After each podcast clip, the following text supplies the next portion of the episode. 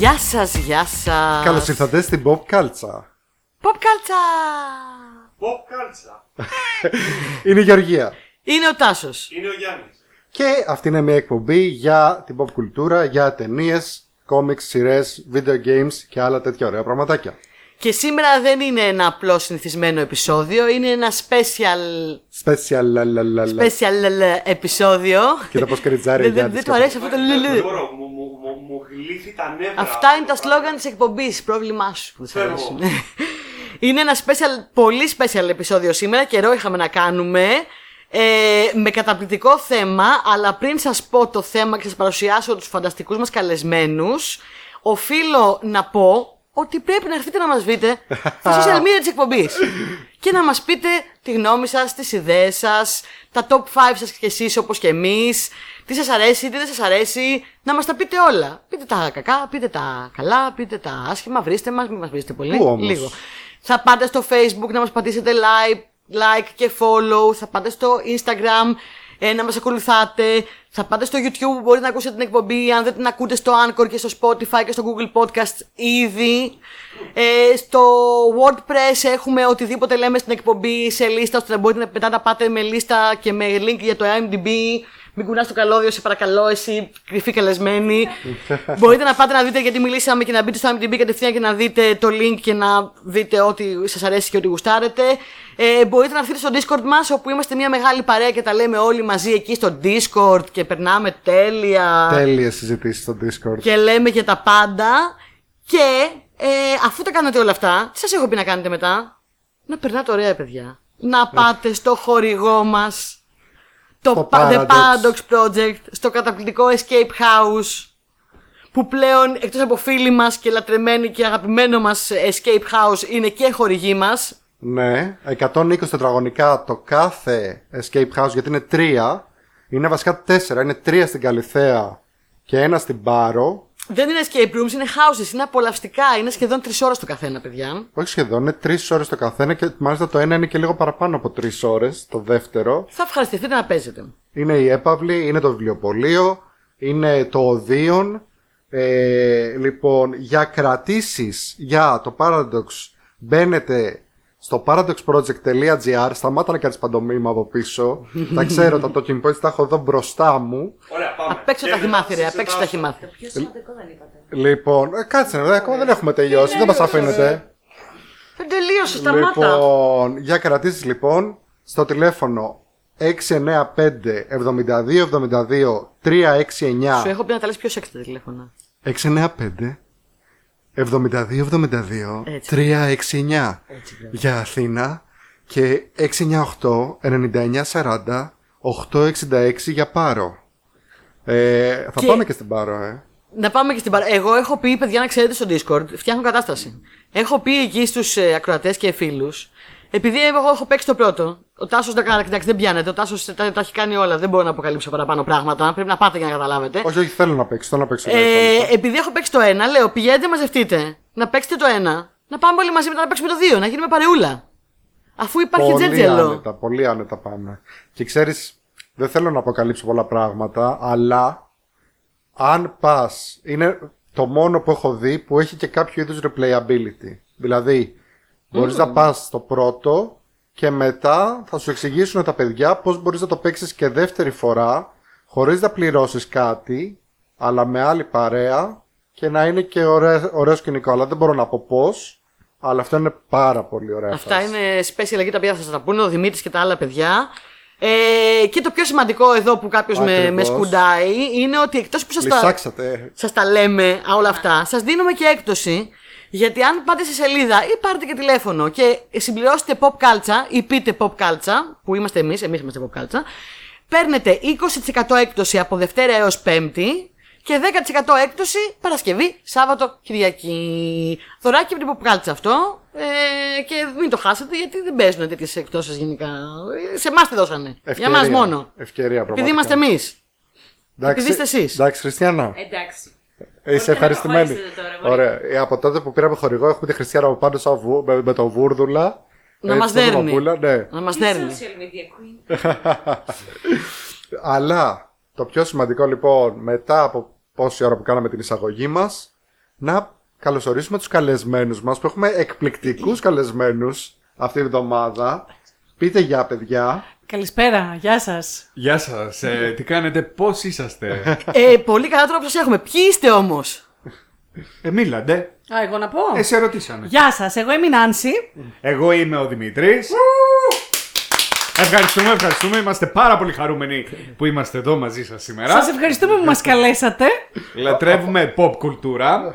ε, φαίνεται, τα παιδιά έχουν έρθει εδώ με μπλουζάκια Star Wars. Είναι δικοί μας άνθρωποι. Τυχαίο κιόλας, έτσι. Ε, Ναι, ναι, πραγματικά σήμερα εννοείται. ήταν πραγματικά τυχαίο. δικοί μας άνθρωποι είναι εδώ. Ε, τα παιδιά πέρα που ήρθαν να μας βοηθήσουν με αυτό το πάρα πολύ special επεισόδιο που έχουμε σήμερα, το οποίο Τι είναι, είναι, τι είναι; θεατρικά τα οποία ήρθαν στην οθόνη. Και τα μάθαμε και αυτοί που δεν τα είδαμε στο θέατρο. Ή και αυτοί που τα είδαμε. Δεν ξέρεις τι θα έχει. Ο καθένας θα έχει τη λίστα του. Είναι σούπερ ενδιαφέρον, ενδιαφέρον θέμα αυτό. Έχουμε φτιάξει λίστες όπως πάντα.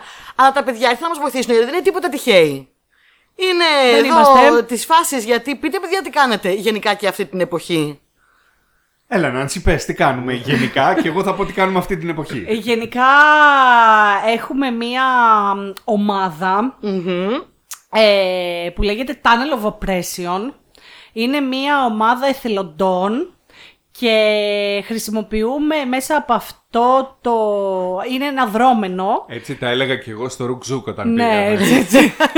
Ακριβώς έτσι όμως. Έχετε με πάει στο παύσεις. Rock Zoo. με Πήγαμε στο άχαστο. Ρουκζούκ γιατί κάναμε το μέγα λάθος να διαφημίσουμε ένα κοινωνικό δρόμενο, άκρο σοβαρό, μέσα από μια εκπομπή σαν το Ρουκζούκ. Ενδιαφέρον το Για- ακούω. γιατί Όχι, ήταν όχι, λάθος, λάθος, όχι, λάθος, για να το μέγα πεις. Παιδιά, λάθος. παιδιά, ήταν τραυματική εμπειρία, πραγματικά. Γιατί; Ε, γιατί να σου πω, λοιπόν, αυτό που κάνουμε είναι ένα δρόμενο που θίγει σύγχρονα κοινωνικά ζητήματα μέσα από αναπαραστάσεις κοινών, βίας, κακοποίησης, καταπίεσης, ρατσισμού. Και άλλα τέτοια ωραία πραγματάκια. Τα όμορφα, ξέρεις, σύγχρονα κοινωνικά ζητήματα. Και, κα- και πολύ καλά κάνετε και μπράβο σας γι' αυτό. Ευχαριστούμε. πολύ. και χρησιμοποιούμε την τέχνη της ηθοποιίας και τα ανεβάζουμε ή σε μορφή παράστασης ή σε μορφή performance. Και μετά, αφού έχει φορτιστεί ο κόσμος, έχει περπατήσει στα βήματα του θύματος, Και του θήτη. και του θήτη για να μπορέσει να μέχρι ένα βαθμό να καταλάβει τι κάνει ο θήτης.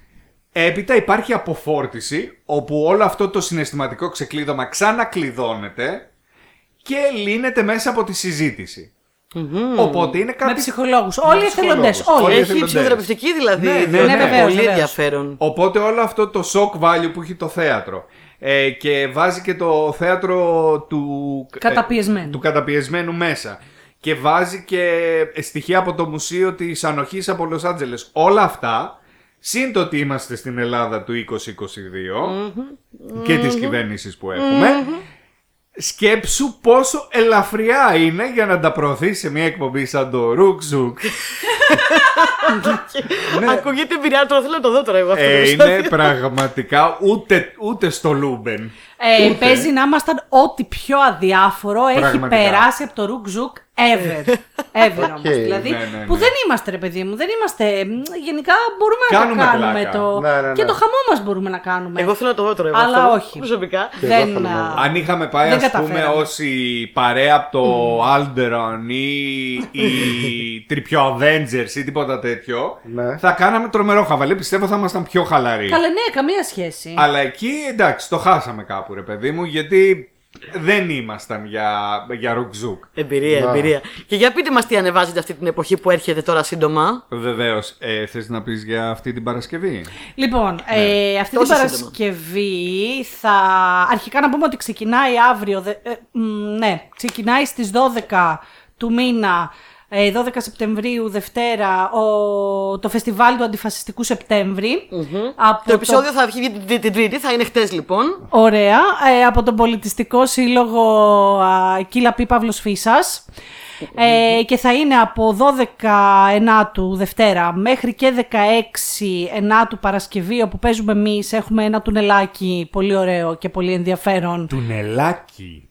Ε, τι να Τουνελάκι. πω. Έχουμε μια performance, Έτσι. μια τουνελάρα.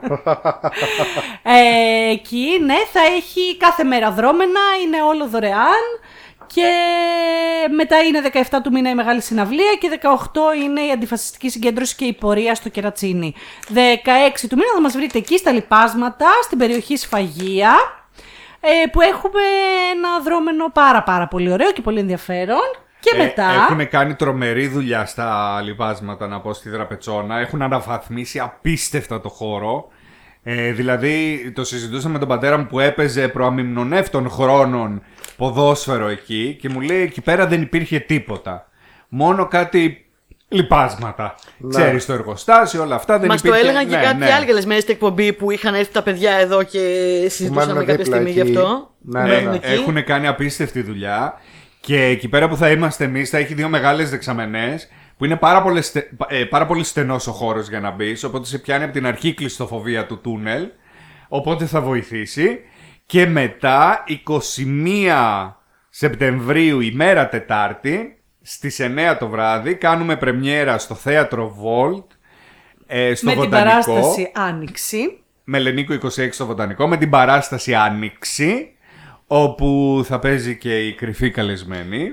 Είσαι- Η έχει κρυφή απλά καλεσμένη κρυφή είναι η Η καλεσμένη. social βασίλισσα media, των social media. η οποία θα συμμετέχει στην παράσταση και θα είμαστε και εμείς φυσικά εκεί πέρα να καμαρώσουμε τα παιδιά και τη Χριστιανά που θα παίζουν. Goth Queen Bombshell. Ε, θα τη βγάλω πριγκίπισσα της Disney στην παράσταση. Θα Στην τη- άλλη, στην άλλη. Στην άλλη, στην άλλη. Δεν Τώρα τυχαίο. θα είναι musical. Ε, να, ορίστε. Τι λέει, αχ, εντάξει. Όπως καταλαβαίνετε, μιλάμε για κάτι πάρα πολύ ενδιαφέρον. Εγώ ανυπομονώ πάρα πολύ να το δω την παράσταση. Πάρα πολύ. Να έρθετε, παιδιά, σας δούμε, δεν υπάρχει περιμένουμε. περίπτωση. Θέλουμε πραγματικά και όλα τα έσοδα από την παράσταση ε, που Μπράβο. θα συγκεντρωθούν θα πάνε στους δικηγόρους της πολιτικής αγωγής της οικογένειας Φίσα για τη δευτεροβάθμια δίκη. Τέλεια, Ωραία. τέλεια, τέλεια. Ε, το εισιτήριο γενική είσοδο είναι 10 ευρώ. Όποιος θέλει βέβαια μπορεί να αφήσει παραπάνω. Δηλαδή, αν έρθει η κυρία Λάτσι και θέλει να αφήσει 500 ευρώ, Σίγουρα μπορεί να τα θα αφήσει, ρε έρθει. παιδί Σίγουρα μου. θα Το η κυρία Λάτση περιμένετε. Εγώ την περιμένω. Και πέρα να Αυτό, συζητήσουμε αυτό ένα καλά- σολάκι της. Καλά, εκεί θα είναι. Τι, τι νομίζεις, έτσι. Θα έρθει να μας περάσει, να μας πετάξει μερικά, έτσι. Μοβ, κίτρινα, Μπράβο, πράσινα. μπράβο. Και θα φύγει. Θέλετε να μας πείτε δύο πράγματα για την παράσταση. Βεβαίως. Ό,τι, Λοιπόν, ό,τι μπορείτε να μας πείτε χωρίς να μας σποϊλάρετε. η παράσταση είναι ένα αλληγορικό παραμύθι. Βασίζεται στο μύθο του Ragnarok, όπου υποτίθεται ότι έρχεται στην Ελλάδα του σήμερα Ναι. και ότι πριν το τέλος, πριν εμφανιστεί ο λύκος και καταπιεί τον κόσμο, θα προηγηθούν τρεις χειμώνες που θα καλύψουν τον κόσμο στο χιόνι. Wow. Πριν το χειμώνα θα εμφανιστεί μία άνοιξη. Και εμείς ως κόσμος, αν βασιστούμε στη ζωή αυτής της άνοιξης, είναι μεταφορικό ξεκάθαρα η άνοιξη, αν βασιστούμε στους ανθρώπους, για παράδειγμα, που φύγανε με πολύ βίαιο τρόπο, στο έργο τους και σε αυτά που μας δίδαξαν, θα μπορέσουμε να αποτρέψουμε το χειμώνα. Οπότε είναι δύο πλευρές. Εμείς και οι άλλοι. Οκ. Ακούγεται φανταστικό, παιδιά. Ενθουσιαστικό. Και Χαίρομαι έχει- πάρα πολύ. Χαίρομαι πάρα έχει πολύ. σύγχρονα ζητήματα, έχει γυναικοκτονίες, έχει κατηγορώ στην α, εκάστοτε κυβέρνηση, θέλω να πω εγώ, που δεν προσέχει τους ανθρώπους που την έχουν ψηφίσει, αλλά καπηλεύεται την εξουσία και τα βάζει στην τσέπη της. Όχι ότι κρίνουμε αυτούς που έχουμε τώρα, απλώς λέμε εμείς την εκάστοτε ρε παιδί μου κυβέρνηση. Έτσι, ρε παιδί μου, είναι γενικά. Ναι, αλλά όλα ξέρεις, είναι ε, μυθοπλασία, δεν βασίζεται σε Ναι, ναι. αληθινά γεγονότα. Οποιαδήποτε μειότητα Αυτό πραγματικά σε αυτή ακριβώς. τη Αυτό γεγονότα είναι ακριβώς, τελείως αυτό συμπτωματική. ακριβώς. Αυτό ακριβώς. Και Τέλεια. εννοείται με trigger warnings. Ναι, η παράσταση είναι κατάλληλη για άτομα άνω των 18. Αν και βέβαια τα 15χρονα και τα 14χρονα πλέον κάνουν πράγματα που σοκάρουν τους 18χρονους, αλλά δεν πειράζει. Καλά να είναι τα παιδιά, να προσέχουν. Ενημερωμένα να είναι. Ναι, αλλά ναι, ακριβώς. εμείς σας το πούμε ότι είναι πολύ βαριά η κατάσταση που επικρατεί. Εντάξει, όποιος έχει πρόβλημα υγείας, κλειστοφοβίας, καρδιάς ή έχει περάσει κάποια έτσι σοβαρά ζητήματα, ναι μεν θα υπάρχει αποφόρτιση μετά και μετά την παράσταση, αλλά ας το σκεφτούν. Πολύ καλά. Και πολύ επίσης θα καλά. έχουμε Καλά και κάνετε που το λέτε. καλεσμένους μετά τη, στην αποφόρτιση. Θα, έχουμε, θα μας κάνει τιμή να έρθει η Μάγδα η Φίσα στην πρεμιέρα να μιλήσει στην Έλα, ρε. αποφόρτιση. Ναι. Θα έρθουν και οι δικηγόροι της πολιτικής ε, αγωγής. Ε, είναι καλεσμένοι... Ε, ποια άλλη είναι; Ε, ε, παίζει για την που- για κοινωνική κουζίνα. Θα είναι η κοινωνική κουζίνα ο άλλος άνθρωπος, θα είναι Έλα, μαζί ρε, μας ναι. α, στις αρχές του Οκτώβρη. Ε, θα οποίοι είναι μαζί κάνουν μας η φοβερή Color Youth. Ε, Ποιος άλλος θα είναι σίγουρα μαζί μας, να μην, πούμε, να μην τα αποκαλύψουμε όλα όλα. Το κέντρο μελέτης του εγκλήματος. εγκλήματος, Σωστά. όπου θα μιλήσουν για το τι ισχύει για όλα τα εγκλήματα που γίνονται στην Ελλάδα. Ε, έχει γίνει πρόταση σε κάποιους ε, οργανισμούς και ανθρώπους, αλλά αυτή τη στιγμή ακόμα, ενώ είναι θετική η διάθεση για να λάβουν μέρος, ε, δεν έχουμε ακόμα κάτι συγκεκριμένο. Οκ. Αλλά, Αλλά- αυτά που είπαμε είναι σίγουρα. Ναι. Πάρα πολύ Ωραία, ωραία. Παιδιά, και- μπράβο σας. Μπράβο, παιδιά, πραγματικά. Και αν θελήσετε και βοήθεια στο μέλλον, ξέρετε εδώ εμείς σκηνοθέτηση, η Γεωργία, εγώ ηθοποιός, κανένα πρόβλημα να έρθουμε να βοηθήσουμε. Ε, ετοιμάζουμε για του χρόνου, για τα 10 χρόνια του αντιφασιστικού Ετοιμάζουμε. Σεπτέμβρη. Θα το πει, θα το πει. Ετοιμάζουμε. Δεν θα το πεις, θα το Θα πει. το πεις, θα το πεις. Κα- κα- Κράτα το για την επόμενη φορά. Εντάξει, άντε, δεν θα το Άστε πω. μην το πεις, γιατί. Α το καλύτερα, Θα ας το δούμε. χρειαστώ βοήθεια, μόνο αυτό σας λέω. Ωραία. Να το Τραγουδάει ζητήσουμε. κανένας από τους δυο σας. Ε, εντάξει τώρα. μ, Όχι. Όχι. Εγώ τραγουδάω στην εκπομπή πάρα πολύ. Έχω, έχω πολύ καιρό. Ε, Η Γεωργία εδώ κάνει κάτι νι νι νι νι νι. τα Τραγουδάω στην οποία- εκπομπή εδώ ο κόσμος ε, ε, πονά τα αυτιά του. Ναι, εντάξει, αλλά όχι. Μόνο αυτό δεν μπορώ να κάνω, παιδιά. θα, σε βάλουμε, θα σε βάλω στη σκηνοθεσία εσένα, Ναι, ναι, ναι. να αναλάβεις ε, τα παιδιά Θα και κάνουμε- μετά θα κάνουμε καλό beatbox. κουράγιο. όχι, Τάσο, όχι, λυπήσουμε τον κόσμο. Του Τάστο του πήγαινε πάντως ένας ρόλος που έχω στο μυαλό μου. Ωραία, Μην μου είναι πεις. κονέ. Βέβαια. Δεν σου πες. λέω, δεν σου λέω, γιατί δεν μπορούμε να πούμε κιόλας. Όχι. Αυτά τα ε, κονέ- Ξέρω ήδη, γιατί Πέτρου. ήδη συνήθως όταν με διαλέγουν είναι ή κάποιος κακοποιητής, κάποιος βιαστής. Ε, ακριβώς το αντίθετο να ξέρεις. Ναι, όντως. Ναι, ακριβώς το αντίθετο. Επίσης έχω παίξει στο θέατρο τον πατέρα ε, που έχει γιο γκέι και δεν μπορεί να δεχτεί ότι έχει γιο γκέι. Όχι, ε, Ε, τελείως το αντίθετο. δηλαδή, Έλα, πίστεψέ ναι. με, βλέπω τελείως το αντίθετο. I want. Έλα, θα Λοιπόν. πάθεις ρόλο όχι βίλεν για πρώτη φορά θα πάθεις. Το αντίθετο για το type Γενικά είναι και στο, στην προτίμηση του Δημήτρη τους ανθρώπους που μοιάζουν με κάτι να τους βάζει να κάνουν το ακριβώς αντίθετο. Γιατί αυτό μας βγαίνει για κάποιο λόγο. Οπότε καταλάβαμε ότι Δεν μοιάζει μοιάζω. Τάσο μου με βίλεν, δεν ξέρω ποιος τα λέει αυτά. Όχι, δεν το Όχι, δέχομαι. επειδή το εγώ. είπες, εμένα δεν Ναι, είναι ναι, ούτε καν. Δεν μου πήγε καθόλου στο Ευχαριστώ, μυαλό για παιδιά, κακοποιητής. ευχαριστώ. Να είστε καλά. μόλις είδα τη Χριστιανά, λέω αυτήν θα την βάλω να τσαλακωθεί, θα την κάνω εγώ. Επίσης μου αρέσει πάρα πολύ το πρόμο που έχετε κάνει στα social media. Α, ναι, ναι, να που... πούμε γι' αυτό. Με τις φωτογραφίες. Με τις φωτογραφίες. Πείτε λίγο. Πείτε εσείς βασικά. να Ε, μην η τα λέω εγώ. φωτογράφηση ήταν μια ιδέα του Δημήτρη. Έχει αποτυπωθεί από τη Γιώτα την Εφρεμίδου, η οποία είναι η φωτογράφος μας και είναι εξαιρετική πραγματικά. Ε, και παρένθεση θα έχει και την πρώτη έκθεση φωτογραφίας της τώρα στα λοιπάσματα, στα πλαίσια του φεστιβάλ. Και ήταν μια πάρα πολύ ωραία εμπειρία. Γενικά αποτυπώθηκε νομίζω αρκετά κοντά σε αυτό που ήθελε ο Δημήτρης, γιατί το είχε φανταστεί. Περάσαμε πάρα πολύ ωραία, άσχετα αν βγήκε πολύ δραματικό το αποτέλεσμα. Ναι, Ναι. Είναι, είναι όλες οι λέξεις οι οποίες ακούμε, έχουν περάσει στο καθημερινό μας λεξιλόγιο, δεν δίνουμε σημασία πόσο μένουν πάνω στον καθένα μας. Οπότε τις έχουμε γράψει με κόκκινο κραγιόν, μαρκαδόρο, μολύβι επάνω στα παιδιά και τους έχουμε φωτογραφίσει και δείχνουν το πόσο αυτές οι λέξεις όχι μόνο μένουν στο πετσί μας, Κακοποιητικές λέξεις. αλλά ναι. Και ξέρεις αρχίζουν τι και μας γίνεται, οι εκφράζουν. πιο απλές λέξεις, δηλαδή δεν είναι κάτι περίπλοκο ή κάτι να πούμε για το bullying ή να χρησιμοποιήσουμε. Είναι οι, οι απλές καθημερινές λέξεις που λέμε στον άλλον έτσι απλά και δεν το συνειδητοποιούμε καν πόσο σημαντικό είναι και πόσο κακό μπορούμε να προκαλέσουμε. Ναι. Ισχύει. Είναι ανατριχιαστικό. Ισχύει. Να πάτε, παιδιά, να δείτε ε, και τη φωτογράφηση στα social media των παιδιών και όποιος θέλει θα είμαστε και εμείς εκεί στην παράσταση. Ε, θα περάσουμε πάρα πολύ ενδιαφέροντα. Δεν θα πω διασκεδαστικά. Ναι, ναι, θα ναι, πω σίγουρα. ενδιαφέροντα και καλό είναι αυτά για να, Και να προβληματιστούμε. να πλημαριστούμε, να το ζήσουμε, να ζυμωθούμε και να φορτιστούμε και να αποφορτιστούμε. Ωραία. Πάμε να προχωρήσουμε στο κεντρικό μας θέμα. Όπως πάντα θα έχουμε ένα top 5. Έχουν και οι καλεσμένοι μας εδώ ο καθένας από ε, το δικό του top 5. Στο πρώτο μέρος τα top 5 μας, στο δεύτερο μέρος τα, τα παρελκόμενα, ξέρετε εσείς. Θα τα, τα, πούμε τα και μετά. υπόλοιπα, τα υπόλοιπα. Ε, και έχουμε θέμα, όπως είπαμε και πριν, θεατρικές, αν- θεατρικές μεταφορές στην Οθόνη. οθόνη. Είτε στη μεγάλη είτε στη μικρή. Είτε στη μικρή. Καλά, στη μικρή δεν έχει και πάρα Δεν έχει πολλές. και η αλήθεια είναι. Ε, Ναι. και Και όπως πάντα ο ένας δεν ξέρει τι έχει βάλει ο άλλος στο top 5, είναι έκπληξη να δούμε κατά πόσο θα συμπέσουμε, δεν θα συμπέσουμε, τι θα γίνει εδώ. Έχω Ελπίζω να μην περιέργεια να βλέπει δω. τι σημειώσεις μου Δεν τόση βλέπω ώρα. τι σημαίες, όχι. Δεν κοιτάω, δεν κοιτάω. δεν κοιτάω. Πραγματικά θα χαρώ πάρα πολύ αν συμπέσω με κάποιον από εδώ μέσα.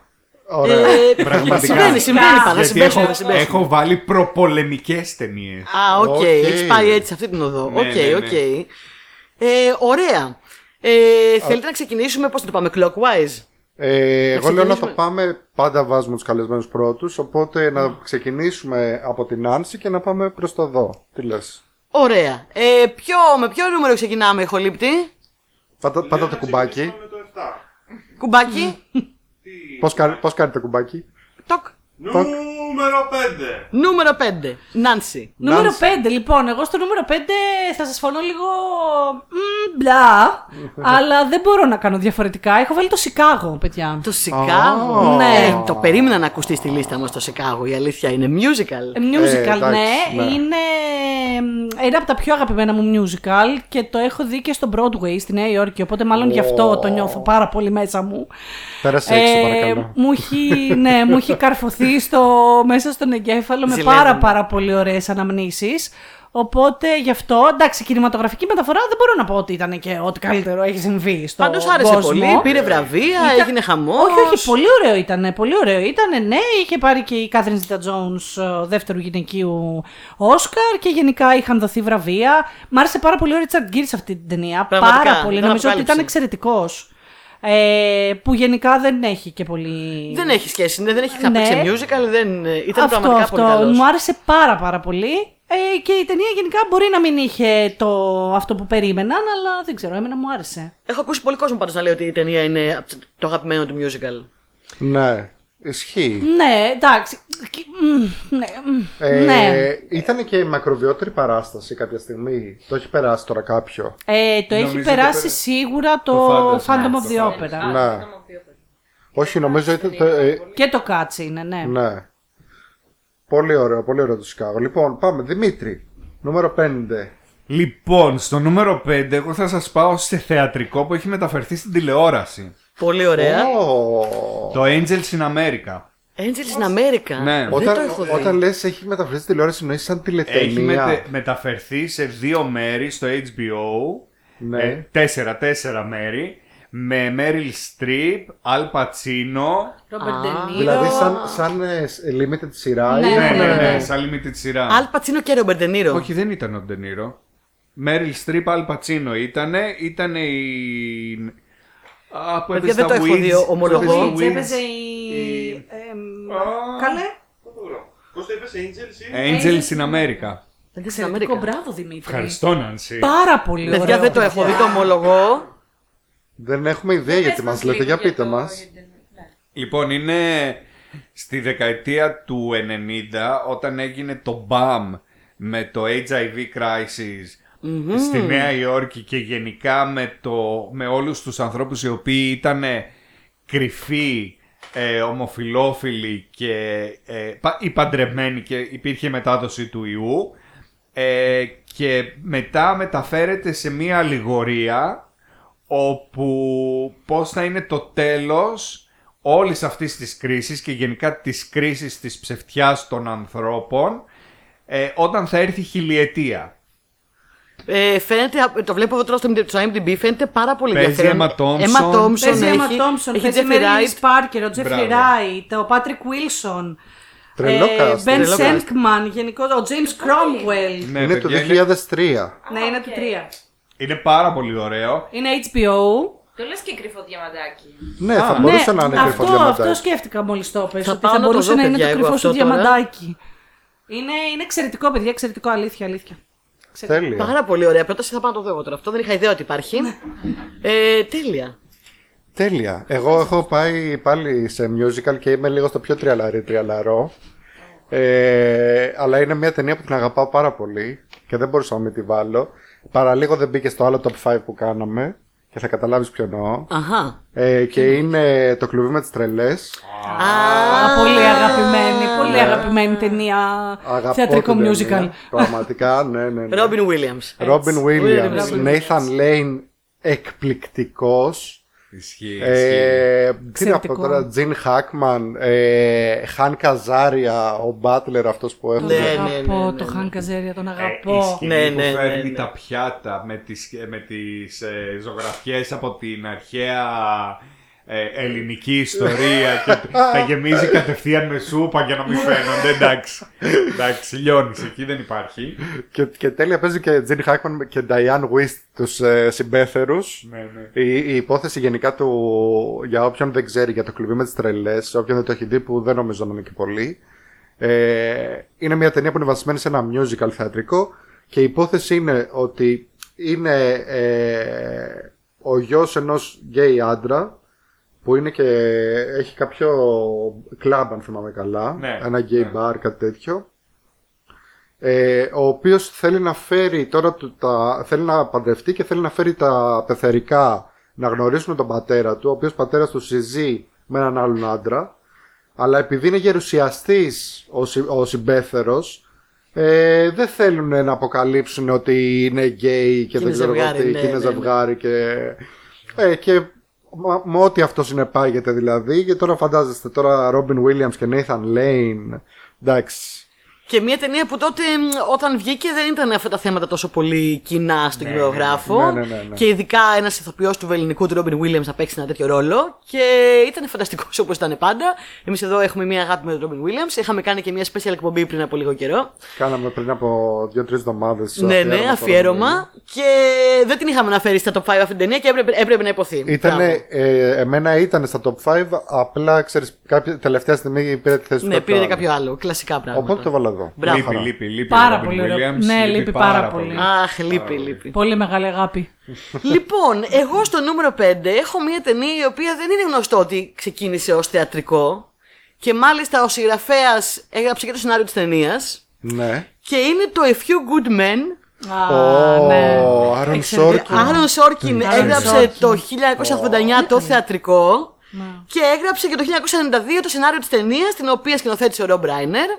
Ε, Τον αγαπώ, τον Άαρον Δεν ξέρω αν Σόρκιν. υπάρχει άνθρωπος που δεν έχει δει το A Few Good Men. ε, You can't handle the truth. Ε, αυτό ήθελα να σου πω τώρα. Πρέπει να κάνουμε το. το- Ναι, την- την- την- Την γνωστή ατάκα. Εγώ θα κάνω τον- τον Τον Cruise, εντάξει, και θα κάνω τον Jack Nicholson. I want the truth! Ε, Δεν μπορώ να την κάνω, συγγνώμη. Σου θυμίζει κάτι, Χριστιανό; You can't handle the truth. Σου θυμίζει κάτι; You want the truth, you can't handle the truth. Είναι από το μονόλογο του αντιφασιστικού που θα έκανα, αλλά δεν θα κάνω. Δεν θα κάνεις, δεν μου Είναι αυτό, ναι. Ποτέ δεν ξέρεις. Με κόψανε. στιγμή Με δεν κόψανε. ξέρεις. Αυτό Μπορεί είναι να το λόγο μπει. του Δημήτρη. Μπορεί να μπει. Τελευταία στιγμή ποτέ δεν ξέρεις. Μαθαίνεις πολλά. στα κόβω και τελευταία στιγμή σου λέω αφού τα ξέρεις, κάντα. Ε, η ταινία λοιπόν ε, έχει Tom Cruise, έχει Jack Nicholson, έχει Kevin Bacon, έχει ένα cast ε, τρελό. Ε, είναι ένα από τα πιο γνωστά, αν όχι το πιο γνωστό δικαστικό δράμα. Με τις υπερβολές της που, οκ, στο δικαστήριο μπορεί να μην γινόντουσαν τα πράγματα στα αλήθεια έτσι, αλλά είναι πραγμα- πραγματικά μια συγκλονιστική ιστορία.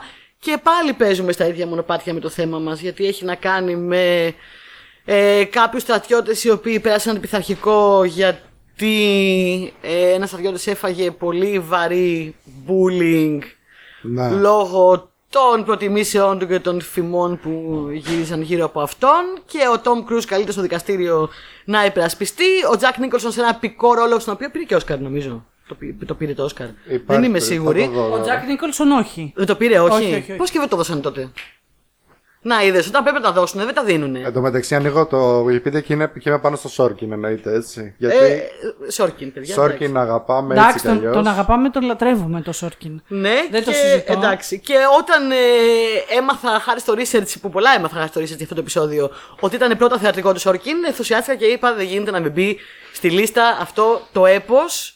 Θα ήθελα πάρα πολύ να το δω και στο θέατρο. Πιστεύω θα ήταν πάρα πολύ ενδιαφέρον. Θα ήταν σίγουρα και δύσκολο. Δύσκολο, ναι. Πολύ δύσκολο, αλλά φαίνεται από την ταινία ότι έχει θεατρικά στοιχεία. Ναι, δηλαδή ναι, όλες ναι. οι σκηνές του δικαστηρίου είναι τελείως θεατρικό. Ναι, ναι, ναι, ναι. ναι. Γενικότερα παίζει αυτό. Δηλαδή, μπορείς πιστεύω να καταλάβεις περίπου ή έστω όταν το μαθαίνεις μετά βγάζει νόημα ότι κάτι ήταν ε, θεατρικό πριν γίνει ταινία γιατί βλέπεις ότι έχει ε, ελάχιστες τοποθεσίες Συνήθως είναι στο ίδιο δωμάτιο ή στο Αυτό ίδιο. λίγα άτομα Ναι. Ναι, στο ναι. ίδιο δωμάτιο, ναι, και αυτά. Αναλόγως βέβαια το θεατρικό, γιατί έχω να πω κι άλλα μετά που δεν θυμίζει, δεν είναι έτσι. Θα πω μετά, σε λίγο. Για Σε επόμενα να νούμερα. μας πεις, να μας- Ε, πάμε στο επόμενο νούμερο. Έφυγε το ηχητικό εφέ. Έφυγε το ηχητικό εφέ. Ναι, Θα το κάνει η θες Χριστιανά. εσύ. Ωραία, Πάρε πες το ποιο κουμπί. νούμερο. Τοκ. Νούμερο 4! Ω, να το είδες, Wow, φωνή, καλό θετική ήταν το φωνή. νούμερο 4. Μισό λεπτό τώρα να βρω το νούμερο. Λοιπόν, στο νούμερο 4, εγώ έχω. Ναι. Γενικά θα δείτε ότι είμαι λίγο.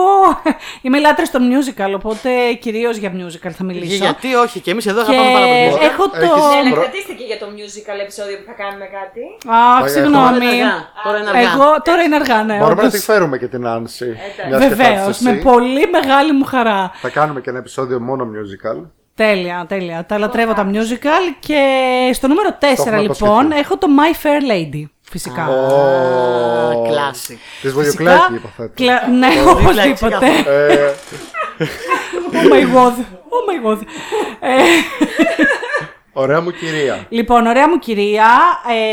Ε, μία ταινία του George Cukor με την ε, θεάρα, τη μοναδική, τη φανταστική, την αξεπέραστη Audrey Hepburn. Συγγνώμη, αλλά μου βγαίνει Ναι, από ναι, ναι, μέσα ναι, ναι, μου ό,τι- ό,τι έχει πει, εντάξει. όλο το πάθος που έχω για αυτή τη Hot γυναίκα. take έχω τώρα. Ναι, για Εις- πες. Ω, όπα, όπα, όπα. Όπα. Hot take. Ε, ξέρουμε Μη τώρα. μου πεις για την Audrey τίποτα, πραγματικά δεν θα φτάσω στο νούμερο ένα, στο λέω. γίνει- Κοί- χαμός, Κοίταξε μην να δεις, κοίταξε να δεις. Έξαλλη θα με κάνει. Λοιπόν, η Audrey Hepburn ήταν μια απίστευτη ηθοποιός. Ωστόσο, ξέρουμε όλοι το ζουμάκι που έπαιζε ότι δεν ήταν η πλέον κατάλληλη για το ρόλο. Η πλέον κατάλληλη για το ρόλο που ήταν να το πάρει και δεν της το δώσανε επειδή δεν ήταν ακόμα γνωστή στο σινεμά ήταν η Julie Andrews. Μισό λεπτό, δεν είναι επειδή ήταν γνωστή στο σινεμά, απλά επειδή ταυτόχρονα είχε κάνει και το. Όχι, όχι. Ήταν επειδή ο Jack Warner συγκεκριμένα. Το κοίταγα τώρα πριν έρθω κιόλας, θα έκανα research. Ε, Επειδή ο- είχε κάνει ήδη το τέτοιο, το είχε κάνει στο είχε κάνει- θέατρο. το είχε κάνει στο θέατρο και γι' αυτό και δεν την θέλανε. ήθελε ο Warner. Δεν την ήθελε. Δεν την ήθελε ο Warner γιατί δεν ήταν γνωστή στο σινεμά και δεν ήταν, δεν, δεν ήταν σίγουρο ότι θα φέρει τα λεφτά. Ενώ η Hepburn Ναι, ναι, ναι. θα ναι. έφερε τα λεφτά έτσι τελείως. Ναι, Και ήταν το- και το λίγο ξέρω. πρόβλημα γιατί ούτε ο σεναριογράφος την ήθελε, την Hepburn, και επίσης δεν τραγούδισε η ίδια.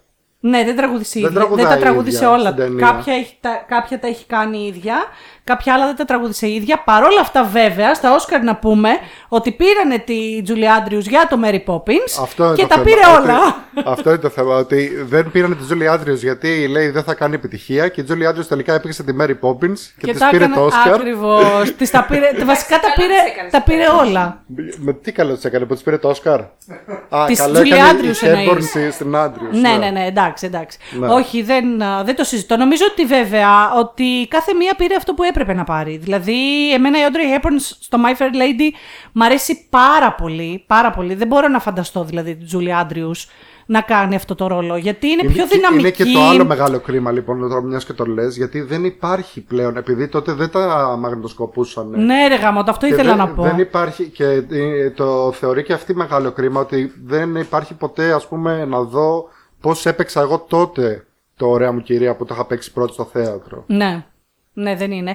Αλλά πρα- πραγματικά, εντάξει, για το θέατρο δεν ξέρω γιατί είναι σίγουρα τελείως διαφορετικό, αλλά κινηματογραφικά και έτσι όπως την κάνανε λίγο τη, το χαρακτήρα, λίγο πιο εύθραυστο, λίγο πιο Ναι, ναι, ναι, ναι. παιχνιδιάρικο, νομίζω ότι τέριαζε λίγο καλύτερα στην Audrey Hepburn. Τουλάχιστον κινηματογραφικά. Μπορεί, ναι, ναι, ναι. Γιατί δεν θα μπορούσα να φανταστώ καμία άλλη Mary Poppins ποτέ σε κανένα σύμπαν κανενός γαλαξίας Emily αυτό. Blunt. Το... κο- όχι, όχι, όχι, όχι, όχι, όχι. Ήταν πολύ αναχωρήσω. καλή. Την Την αγαπάμε αγαπάμε. την Emily Blunt. Ήταν πάρα πολύ καλή. Συμφωνώ, το έχω συζητήσει Πάρα παιδιά σε πολύ άλλο καλή, επεισόδιο. δεν αυτό το που λέτε, συζητώ, ναι, ναι. αλλά, Αλλά δεν είναι, δεν εντάξει. είναι Julie Andrews. Δεν γίνεται να γεμίσουν αυτά τα παπούτσια. Δεν γίνεται. Αυτό. Εντάξει, την ιστορία του Fair Lady, τώρα κακά τα ψέματα, ε, την καλύτερη μεταφορά, καλύτερη και από τη Βουγιουκλάκη, την έχει κάνει μία, έτσι. Πια. Καλύτερα Όχι, βογιοκλάκι μην δεν το παίζει. πεις. Μην το πεις. Η Μαρία της γειτονιάς, παιδιά. δηλαδή, πραγμα- Τι εννοείς; Ιτάλια. Ιτάλια έχει κάνει με Fair Lady. Ε, η Μαρία τη Είναι- Γειτονιά. Μαρία της Γειτονιάς υποτίθεται είναι βασισμένο. Υποτίθεται ότι είναι βασισμένο στο My Αλήθεια Fair λέτε, Lady. δεν είχα ιδέα. Το, το Μαριέλα Νταλιμπάριο. Ναι, το Μαριάννα Μαριάννα Ντελμπάριο Ντελμπάριο. Sol. Το οποίο, Δεν είχα fun ιδέα. fact τελείως άσχετο, έχει βασιστεί σε παλιότερη τελενοβέλα που λέγεται Και οι πλούσιοι κλαίνε, με μία από τις μεγαλύτερες στάρ του Μεξικό, τη Βερόνικα Κάστρο, που ήταν βασισμένο στο My Fair Lady. Δεν είχα ιδέα, παιδιά. Τελείως Τι άσχετο, απο- παιδιά. Αποκάλυψη έπαθα Και το τώρα. και η Πλούσιοι Κλαίνε ήταν η πρώτη σειρά που εμφανίστηκε ποτέ σε ελληνική τηλεόραση, μεξικάνικη τελενοβέλα και την κάνανε όχι μεταγλώτηση, με υπότιτλους. Πες μας ε, λίγο την υπόθεση για όποιον δεν την έχει δει το ωραία μου κυρία. Ε, είναι μία κοπέλα, την οποία την παίρνει ένας πλούσιος κύριος στο σπίτι. Δεν ακούστηκε πολύ ωραία. Δεν ακούστηκε καθόλου Καθόλου ωραία. ωραία. Και στη Μαρία της Γειτονιάς στην αρχή δεν ακούγεται, δεν φαίνεται πολύ ωραίο, η αλήθεια είναι. Ε, τη Μαρία της γειτονιάς είναι και ρακοσυλέκτρια. Είναι και όμως. λακωσίλεκτρια. και τη βρίσκει στο δρόμο ο κύριος. Παρακατιανή. Και Και τη- τι... τώρα, εντάξει. Τι, τη Μαρία της γειτονιάς; Ναι, ναι. Ναι. Ε, λοιπόν, ναι, να το, πιο, να το πω λίγο. να το πω. Έχει μια πάρα πολύ περίεργη προφορά να πούμε γιατί είναι πάρα πολύ σημαντικό. Είναι γιατί Cockney. Είναι κόκκινη ακριβώς. Ναι, ναι, ναι. Για την α, εξέλιξη της ταινίας. Ε, μ, τη μαζεύει λοιπόν ένας κύριος και την παίρνει στο σπίτι της και την κάνει κυρία. Να τη βοηθήσει. Να. και να τη την- βοηθήσει ναι, ναι. να γίνει κυρία. Μην να πω Επειδή βάζει ένα τα στοίχημα. βασικά. Επειδή βάζει στοίχημα ο κύριος, όχι να την καλύπτει την καρδιά. Ναι, βάζεις ναι, ένα ναι, ναι, στοίχημα ναι, με ναι, έναν ναι. άλλον. και Επειδή καλά, εκείνη πουλάει λουλούδια και όποια του λέει. τη λουλουδού αυτό. την παρακατιανή μπορώ να την κάνω εγώ Βασίλισσα. Ναι, και Έτσι. κυρία. Ακριβώς σαν τη Μαρία της γειτονιάς, παιδιά. Ναι, Τι λέμε τώρα; λοιπόν, Εντάξει, το μαράκι. να πούμε επίσης ότι είναι με- μεταφορά από ένα θεατρικό του ίδιου, αν δεν κάνω λάθος, του σεναριογράφου, το οποίο είναι βασισμένο στον αρχαιολογικό μύθο του Πυγμαλίωνα. Ε, που είναι ο, ο γλύπτης που ερωτεύτηκε το έργο του και δεν ξέρω εγώ τι. Ναι, μπράβο, τη Γαλατέα. Γαλάτια. Μπράβο. Τώρα βέβαια το δίνεις. το δίνεις για όποιον μας ακούει και δεν το έχει δει. Ε, να το Ε, δει όμως. εντάξει, Το τώρα- δίνεις λίγο, το δίνεις. όποιος Εγώ δεν γι' το αυτό έχει δεν δει. είπα κάτι παραπάνω. Ε, μην αποκαλύψουμε. Ναι, τέλος πάντων. Καλά, παιδιά, είναι Γι' και αυτό 100 χρόνια είναι ταινία. pop culture. Είναι 100 Ναι, Ναι, χρόνια εντάξει, ταινία. σωστά, σωστά. Είναι Είναι και και 100 χρόνια ταινία, η αλήθεια είναι τώρα. Και σε ναι. αυτές τι ταινίες τώρα εντάξει, τι περιμένεις να γίνει, ξέρω εγώ στο τέλος. Είναι όλε. Μπα, Τι; εμάς μας spoiler. Άντε Παιδιά, πάλι. είναι 100 χρόνια ταινία, τόσο σοβαρά. Παιδιά, ναι. Παιδιά, δεν Είναι- έχει σημασία όμως. Σημερινά, Αυτό, έτσι. αυτό ήθελα να πω. Υπάρχουν νέα παιδιά τα οποία δεν το έχουν δει και μπορεί να μας ακούνε και να Ωραία, θέλουν ωραία. να το δουν. Ζητώ συγγνώμη Ε, τότε που στο είπα ότι τέλος του βασίζεται στο Τιτανικού Πυγμαλίωνα. βυθίζεται το πλοίο. ε, δηλαδή πραγματικά. Έσχος! Περάστε έξω. Αυτό είναι η τάκα της εκπομπής. Περάστε έξω. Λοιπόν, να σου πω κάτι. Θα ήταν αστείο αν δεν είχαμε γνωρίσει νέα παιδιά που δεν ξέρανε καν ότι έχει πέσει στον τοίχος του Βερολίνου. Οπότε. Καλά, εντάξει. Έχω γνωρίσει, άσε μη λες. Θες να σου Ναι, πω ναι. ιστορία πολύ γρήγορη. Άστο. Καλά, δεν το εντάξει θέλεις τώρα. καθόλου. Πραγματικά, όχι απλά δεν ξέραν ότι έχει πέσει, δεν ξέραν καν τι είναι. Γιατί με ρώτησαν τι θα δεις στο Βερολίνο που θα πας, 23 χρονών άνθρωπος. Και του, και του λέω θα δω. Ε, Του έλεγα, του έλεγα, του έλεγα και φυσικά θα κάνω και μια βόλτα από το τείχο του Βερολίνου που τόσο πολύ μ' αρέσει. Και μου λέει τι είναι αυτό; Ε, εντάξει. Καλά, παιδιά, εντάξει. Άλλο αυτό, Legit, και άλλο παιδιά, να σου πούνε- αλήθεια σας λέω. Και άλλο να σου πούνε ε, τώρα, τώρα πώς πάει το Ανατολικό Βερολίνο ε, και τι, σε τι φάση είναι, γιατί είναι να πάω διακοπές εκεί. Τουλάχιστον ξέρει ότι κάποτε υπήρξαν, χωρι- υπήρξε το Βερολίνο χωρισμένο. Όχι, το έμαθα Ο εγώ. άλλος δεν ήξερε καν. Το έμαθε, λέει. Δεν το ήξερε. Παιδιά, εντάξει, ποτέ δεν είναι αργά πάντως. Εγώ θα πω για κανένα παιδί. Κανείς δεν έχει γεννήθηκε και τα ξέρει όλα. Μην κάνουμε shaming την νεολαία. Μπράβο, τι να κάνουν πες και τα, αυτοί. πες τα, εντάξει. παιδιά. Και εγώ άκουσα άτομα να λέει ποιος είναι ο Μάρλον Μπράντο. ναι. ναι, οκ, εντάξει. Αλλά Αλλά. άκουσα εγώ Υπογλώσσια. 25χρονο να λέει ποιος είναι ο Παύλος Φύσσας. ε, χειρότερο. ε, ε, αυτό είναι λίγο τραβηγμένο. Μάλιστα. θα πω. Χειρότερο, Ναι. γιατί το παιδί μάλλον ήταν στη σπηλιά του τα τελευταία 9 χρόνια. Πάντως ποτέ δεν είναι αργά. Ποτέ Μπορεί- δεν είναι μπορεί αργά να για να κάνει τα μάθεις μαθήματά οτιδήποτε. Ποτέ δεν είναι αργά. Ποτέ δεν είναι αργά. Μμμ, Σίγουρα. Λοιπόν, ωραία, πάμε στο νούμερο 4, το δικό σου Δημήτρη. Βεβαίως, βεβαίως. Για πες. Πες. Λοιπόν, εμένα είναι. Συνεχίζω έτσι σε πιο μη βατά νερά. Είναι το August, ε, August Osage County. Επίσης δεν το ξέρω. Είναι του Tracy Letts. το Όλα οποίο- κρυφά διαμάντια σήμερα. τα Ο φέρνει. Δημήτρης. Βεβαίως, βεβαίως. Το, το οποίο Όλο με Streep η μεταφορές σου, ε; μέχρι στιγμής περίμενε. August Osage County του Tracy Letts ε, που πήρε Pulitzer για το, ε, για το play Αχά. και μεταφέρθηκε το 2013 στον κινηματογράφο. Συγγνώμη, παρένθεση για το book πήρε Pulitzer. Για το book του play. για το book του play, ναι, Έχει διαφορά. συγγνώμη, συγγνώμη Παρακαλώ. Νάντσι. με Meryl Streep, Julia Roberts. Ε, και ποιοι δεν παίζανε, έτσι. Α, Ewan άλλο cast. McGregor, Α, Chris Cooper, Benedict Cumberbatch, Juliette Lewis. Α. Ναι, χαμούλης, χαμούλης. Αυτό είναι ταινία ή είναι, Είναι ταινία, μίνι είναι σειρά; ταινία. Ε, ναι, απ- το, το ήξερα με τον ελληνικό τίτλο που λέγεται απλά Αύγουστος. Α, ναι, μπράβο, το είπανε Αύγουστος. Ε, είναι βασισμένος. Ναι, Αύγουστο το βγάλανε. Δεν το θυμάμαι. Τζουλιέτ Λούις, Δέλμοντ Ναι. Μαλρόνι, παίζουν. Είναι McGregor. οικογένεια η οποία συγκεντρώνεται στο σπίτι της μαμάς γιατί είναι mother familia. Τη μαμά την παίζει η Meryl Streep η οποία ε, είναι άρρωστη με καρκίνο αλλά όταν συγκεντρώνονται οι αμερικάνικες οικογένειες σε ένα τραπέζι γίνεται της κακομήρας. και Γιατί βγαίνουν- οι ελληνικές Ω, όχι. Καλά, ναι, εντάξει. Πάλι καλά που δεν έχουμε Thanksgiving εδώ. γιατί Παίζει, θα παίζει και γινόταν- δικιά σου. Παίζει και Margo Martindale. Ε, Character actors, character ναι, actors, ναι, Margo ναι, Μάρ- ναι. Margo- Margo Martindale. Πάρα πολύ ωραίο, παιδιά, αλλά είναι καθαρά θεατρικό. Είναι αυτό που λέγατε πριν. Ότι βλέπεις ότι είναι βασισμένο σε θεατρικό. Star cast. Ναι, Κοίταξε ναι. να δεις, ε, γενικότερα είναι πάρα πολύ δύσκολο θεωρώ, ε, έλεγα να το πω αργότερα, αλλά να το πούμε από τώρα. Είναι πάρα πολύ δύσκολο να μεταφέρεις ένα θεατρικό στον κινηματογράφο, γιατί δεν έχουν τόσο πολύ σχέση αυτά τα δύο μέσα όσοι νομίζουν όλοι, επειδή και τα δύο έχουν σκηνοθέτης και ηθοποιούς κτλ. Έλα μωρέ, ίδια είναι όλα. Ναι. Εγώ, ας πούμε, θυμάμαι ένα πράγμα που μου έχει μείνει από τη δραματική, από το μάθημα του κινηματογράφου, ήταν που μας είχε πει ο καθηγητής ότι είναι πολύ πιο εύκολο να μεταφέρεις και πολύ πιο κοντινό μέσο να μεταφέρεις ένα λογοτεχνικό έργο στο σινεμα παρά ένα θεατρικό. Δηλαδή, Έχει δικούς του κανόνες έχει τελείως. δικούς του κανόνες. Είναι πολύ πιο εύκολο να πάρεις ένα βιβλίο, ειδικά έτσι όπως είναι στημένο το βιβλίο, που σου στείνει και τις σκηνές κτλ. Ε, και δεν χρειάζεται τόσο διάλογο, γιατί συνήθως τα θεατρικά βασίζονται πάρα πολύ πάνω στο Ναι, διάλογο. πολύ πρόζα. Πολύ μπλα μπλα, παιδιά. Δεν. ε. Ε, συνήθως όταν είναι να μεταφέρεις κάτι από το θέατρο στο σινεμά πρέπει να το αποδομήσεις, πρέπει να το... Παρακαλώ. Το Clerks μπορεί να γίνει θεατρικό; το, το Clerks Μάλλον είναι άνετα. γυρισμένο κάπως σαν θεατρικό. Θεατρικά, ναι. ναι. Είναι άνετα, λίγο, είναι άνετα. λίγο, ναι. Άρα ναι. Χαίρομαι πάρα πολύ, παιδιά, που τα ξέρετε όλα αυτά εκεί στην pop κουλτούρας σαν εμάς, γιατί συνήθως εμείς που έχουμε ζήσει και πολύ το θέατρο, ε, οι θεατράνθρωποι συνήθως δεν ασχολούνται πάρα πολύ με την pop Με κουλτούρα. κινηματο- ναι. Δηλαδή είναι πολύ συγκεκριμένα πράγματα, ξέρω εγώ, που Μπρέχτ, ε, Ιονέσκο, Ω, μέχρι πα, πα, εκεί, πα, ξέρεις. πα, Δεν. Είχα πάει μια φορά και είχα δει γλάρο ε, και δεν, όχι. όχι δεν μπορώ. Συζητούσαμε δηλαδή, πάντως- αυτά, αυτού του είδους στο θέατρο δεν με πονοκεφαλιάζει. Συμφωνώ απόλυτα. Συζητούσαμε πάντως πριν με τα παιδιά το πώς ε, στη σχολή, ας πούμε, που πήγα εγώ σκηνοθεσίας, δεν κάναμε θέατρο. Κάναμε κινηματογραφική σκηνοθεσία και τηλεοπτική. Ναι. Δεν κάναμε θέατρο καθόλου. Αντίστοιχα και σε όλες τις δραματικές σχολές, όλες τις ε, χώρες, Κάνουν θέατρο. δεν κάνουν καθόλου σινεμά. Καθόλου. Το, το οποίο είναι τρελό έτσι. Δηλαδή και μετά Έχουνε- αυτά τα δύο έχουνε δεν είναι. μία ώρα την εβδομάδα που κάνουν ιστορία κινηματογράφου και μόνο αυτό. Ναι, και εμείς είχαμε ένα μάθημα που ήταν σκηνοθεσία ηθοποιών για θέατρο. Αυτό. Τίποτα άλλο. Να κράξω λίγο.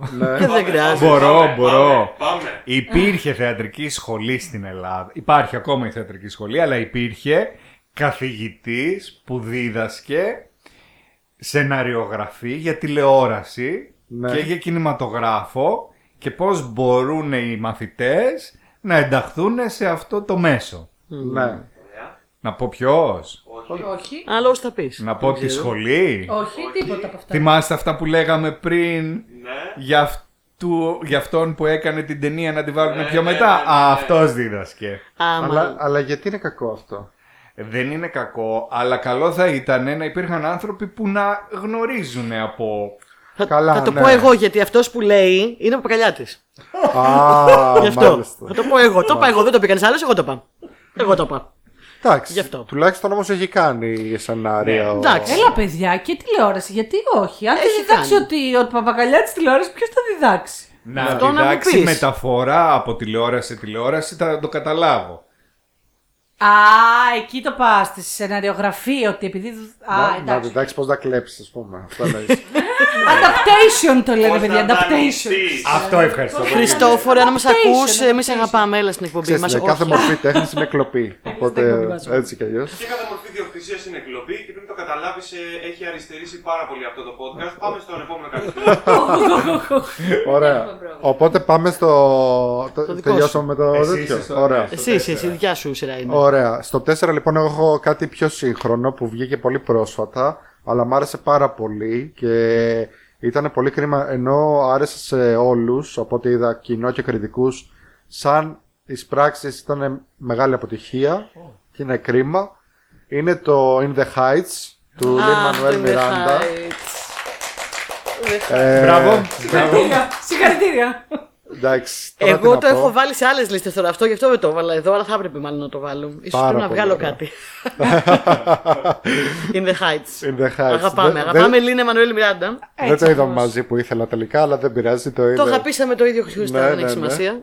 Ε, το In the Heights το έχουμε ξαναπεί πάρα πολλές φορές εδώ στην εκπομπή. Είναι το musical που είχε, γρα- που είχε γράψει και είχε με- ε, παίξει κιόλας ο Λιν Μανουέλ Μιράντα πριν κάνει το Hamilton. Ε, που έπαιζε ο ίδιος τότε στο Broadway. Τώρα το μεταφέρανε πέρσι ή πρόπερσι. Ε, το κάνανε ταινία, πρόπερσι. Με τον Άντωνη Ράμος. Με τον Αγαπημένος Άντωνη Ράμος Άντωνη πάρα Ράμος. πολύ καλός. Και όλοι όσοι παίζουν γενικά. Παίζει και ο Μιράντα σε Ναι, ναι, ναι, καμίο. έτσι, ναι. Ε, και γενικά ήταν πάρα πολύ ωραίο. Παιδιά, δείτε το In the Heights. Τώρα τι να πω για την ε, Να πούμε σκηνοθεσία. τώρα πως αγαπάμε Για τα όλη τη χρώματα. Ναι, λιγάκι να, να, να, δώσουμε, βάλουμε να χρόνος αφιερώσουμε, σε αυτό. να, Να πάρουμε πούμε λίγο πώς. χρόνο, να δούμε. μου, μου βαλευέ το, ο Τάσος να μην βάλω το Χάμιλτον στη λίστα γιατί δεν έχει γίνει στην Ναι, πραγματικότητα μα και μεταφορά. εγώ το ίδιο έπαθα, συγγνώμη, αλλά νομίζω ότι θα πρέπει να το Λοιπόν, συζητήσουμε ωραία. λίγο. Έβαλα- Δεν Σωστή γίνεται. επιλογή. Έβαλα Πολύ ένα σωστή βέτο το επιλογή. οποίο δεν πέρασε νομίζω. Το έχεις βάλει; Όχι, δεν το έχω βάλει. Σε Α, άκουσα. Έβαλα ένα βέτο ότι να μην βάλουμε το Hamilton. Καλά, και αυτό θα ήταν το πρώτο όλων μας ίσως. Ε, μάλλον. Ε, τουλάχιστον εμάς των δύο σίγουρα θα ήταν. Και εμάς και ναι, εμάς, και μην εμάς, είναι. και τι- Ε, γιατί δεν είναι μεταφορά, είναι μια μαγνητοσκοπημένη παράσταση. Ακριβώς, Εμένα θα ήταν το ακριβώς. νούμερο 2 μου. Το ένα είναι αδιαπραγμάτευτο. Το ένα το ξέρω ήδη. Ποιο Ξέρουν είναι. όλο ο κόσμος το ξέρει. Ξέρουμε όλοι. Ναι. Ω, ανυπομονώ Καταλάβω. για Κοίτα, το και ένα. το δικό μου η αλήθεια είναι ότι είναι αδιαπραγμάτευτο. Οπότε Έτσι. μάλλον. α, ε, αλλά ε, μπο- μπορεί και όχι. Μπορεί να δούμε. ήταν και στο ένα. Δεν, δεν ξέρω, δεν παίζει. Δεν παίζει. Πάντως δεν ο παίζει. Λίνα Μανουέλ Μιράντα είναι ένα μεγάλο μυαλό. Έφερε τον κόσμο πίσω στο Broadway. Έφερε κόσμο που δεν θα πήγαινε ποτέ αλλιώς. Να πούμε λιγάκι ότι έβαλε και το inclusion στο, hall, στο Φυσικά, Broadway, το οποίο φυσικά. δεν υπήρχε πουθενά. Έδωσε ρόλους σε ανθρώπους που Χρώματος. δεν... Καλά, χρώματος ναι, σίγουρα εννοείται. Αλλά και σε ανθρώπους που δ- ήταν ξεχασμένοι όχι από το Broadway, από το Θεό τον ίδιο, όποιον τέλος πάντων υπάρχει. Ε, τι, τι να πούμε, τι να, ο άνθρωπος είναι Ταλεντάρα. αλλού, δεν είναι. Παιδιά, δεν εγώ είναι σας- άνθρωπος, εγώ είναι σας το λέω εξωγήινος. από τώρα. Εγώ κανονίζω από τώρα ταξίδι για Λονδίνο για να πάω να δω Χάμιλτον. Οπότε όποιος ψήνεται. Εγώ. Θα παιχτεί. Εγώ. Όλους μας. Ναι, Παίζεται. φυσικά, Παίζει, παίζεται. παίζει. Μιράντα, Όχι. μα. Όχι, Όχι, όχι, όχι, βέβαια. Ο Μιράντα το έχει αφήσει εδώ τώρα κάποια, κάποιο καιρό. Πια. Ε, Εγώ να πω ότι το 2016 που είχαμε πάει στη Νέα Υόρκη, ε, πηγαίναμε κάθε, πηγαίνα απ' έξω από το Rogers Theater κάθε μέρα κλαίγοντας. Μπας και μου δώσουν ένα εισιτήριο. Ένα. Γιατί ήταν και πολύ ακριβά και στους υπόλοιπους. 245 ευρώ ήταν το φτηνότερο. Δεν με νοιάζε τα άδινα. Δεν με Εγώ νοιάζε. θα διάδυνα, εντάξει, αλλά- δολάρια. Αλλά δυστυχώς δεν μπόρεσα να βρω πουθενά. Έπαιζα και στη λοταρία κάθε μέρα. Κάθε... Έχει κλήρωση, ναι. έχει κληρώσεις στο Broadway γενικά. Είναι κλεισμένο, ναι, παιδιά. Και δυστυχώς δεν α, τα κατάφερα. Και στο Λονδίνο έχει κλήρωση. Ναι, ναι. Εγώ για το νούμερο 1 της Βαγός θα πήγαινα να το κάνω αυτό. Θα το πούμε μετά. Ναι. Μην προτρέχεις. ε, In εντάξει. the Heights πάρα πολύ καλό και η σκηνοθεσία ήταν απίστευτη. Ναι, ναι, ναι, εξαιρετικό, ναι, ναι. εξαιρετικό το In the Heights, παιδιά, πάρα πολύ ωραίο. Και τι ωραία μουσική και τι χαρούμενο και τι όλα. Και τι γλυκό και τι υπέροχο και το, το αγαπώ και εγώ πάρα πολύ. Το αγαπάμε εδώ, το έχουμε αναφέρει στην εκπομπή σε δύο-τρία επεισόδια διαφορετικά. Καταπληκτικά, καταπληκτικά. Ε, αγαπάμε. Χαίρομαι πάρα πολύ, ταιριάζουμε τα, τα γούστα μας. Λοιπόν, εγώ στο νούμερο 4 έχω μια μάλλον αρκετά προφανή επιλογή, δεν ξέρω. Είναι όμως αυτές τις ε, ταινίες που ίσως να μην καταλάβαινες ότι είναι θεατρικό από την άποψη ότι η ταινία είναι τόσο πλούσια. Δεν είναι αυτό που λέγαμε τόση ώρα. Δεν είναι σε ένα δωμάτιο και παιγμένο Ναι. έτσι. Είναι τόσο πλούσια αυτή η ταινία, έχει τόσο πράγμα και είναι το Αμαντέου. Α, Αμαντέους, Αμαντέους, Αμαντέους, Όχι αυτό το Αμαντέου, άλλο Αμαντέου.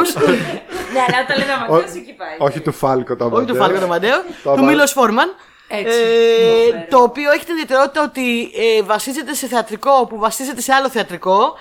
Ε, το original θεατρικό, το Mozart and Salieri του 1830 ήταν ένα μίνι μικρό θεατρικό που είχαν γράψει τότε και το πήρε μετά ο Peter Σέιφερ το 79 και το έκανε το θεατρικό που έκανε την επιτυχία και μετά βγήκε και η ταινία το 84. Ε, για όποιον δεν έχει δει το Amadeus είναι ένα χάρμα, ε, μια πανδεσία Πολύ ωραίο. για τα μάτια, για τα αυτιά, για όλα. Ε, μια ταινία που την είδα πολύ μικρή και έμεινε χαραγμένη στη μνήμη μου. Ενώ, ξέρεις, τα έχουμε ξαναπεί στο podcast ότι εγώ οτιδήποτε έτσι λίγο κλασικό και φορέματα Ναι, και δεν- δεν φράκα μπορώ. Δεν περίμενα ψιλοβαριέμαι. να το βάλεις. Εννοείται, περίμενα. εντάξει. Ψιλοβαριέμαι Ούτε εγώ το, το το, το, περίμενα. το παλιό, αλλά αυτή η ταινία είναι ένα αριστούργημα. Ε, θα ήθελα πάρα πολύ να τη δω στο θέατρο κάποια στιγμή. Ε, ο Μίλος Φόρμαν είναι ο Μίλος Φόρμαν, έκανε αυτό Ναι. το, το θαύμα. Ε, για όποιον δεν την έχει δει, παιδιά, πέρα από το μ' αρέσει η κλασική μουσική, ας πούμε, και μ' αρέσουν αυτού του είδους ταινίες, γιατί δεν είναι, ακρι- δεν είναι musical ταινία, απλά ασχολείται με το Mozart. Ναι. Ε, σε μια φανταστική ιστορία, γιατί δεν ήταν ακριβώς τόσο πολύ φοβερή η κόντα του με το Σαλιέρι όσο παρουσιάζει η ταινία. Δηλαδή δεν είχαν ούτε τόσο πολύ κόντα, ούτε συμπέφτανε τόσο πολύ. Η ταινία έχει πάρει αυτό το ας πούμε τρόπ, ρε παιδί μου, της έξτρα τους για να παρουσιάσει τις δύο πλευρές της δημιουργικότητας. Τις δύο πλευρές του τι είναι να είσαι δημιουργός και πώς το καθένας το βιώνει. Κάποιος που έχει τη φιλοξενοδοξία, την προσπάθεια να κάνει πράγματα, να γίνει διάσημος, έχει το ταλέντο, έχει όλα. ε, Σε αντίθεση με κάποιον που έχει, ας πούμε, αυτό το τρελό πηγαίο, είναι ο ροκάς Ναι, ναι, ναι, ναι. εκείνη της εποχής. Έχει αυτό το που δεν, δεν τον ενδιαφέρει ούτε να γίνει διάσημος ούτε να κάνει κάτι. Απλά Να βγαίνει εκφραστεί, από ναι, μέσα ναι, του, ρε αυτό, παιδί μου. αυτό, βγαίνει αυτό. το σταριλίκι και η διάνοια από μέσα του.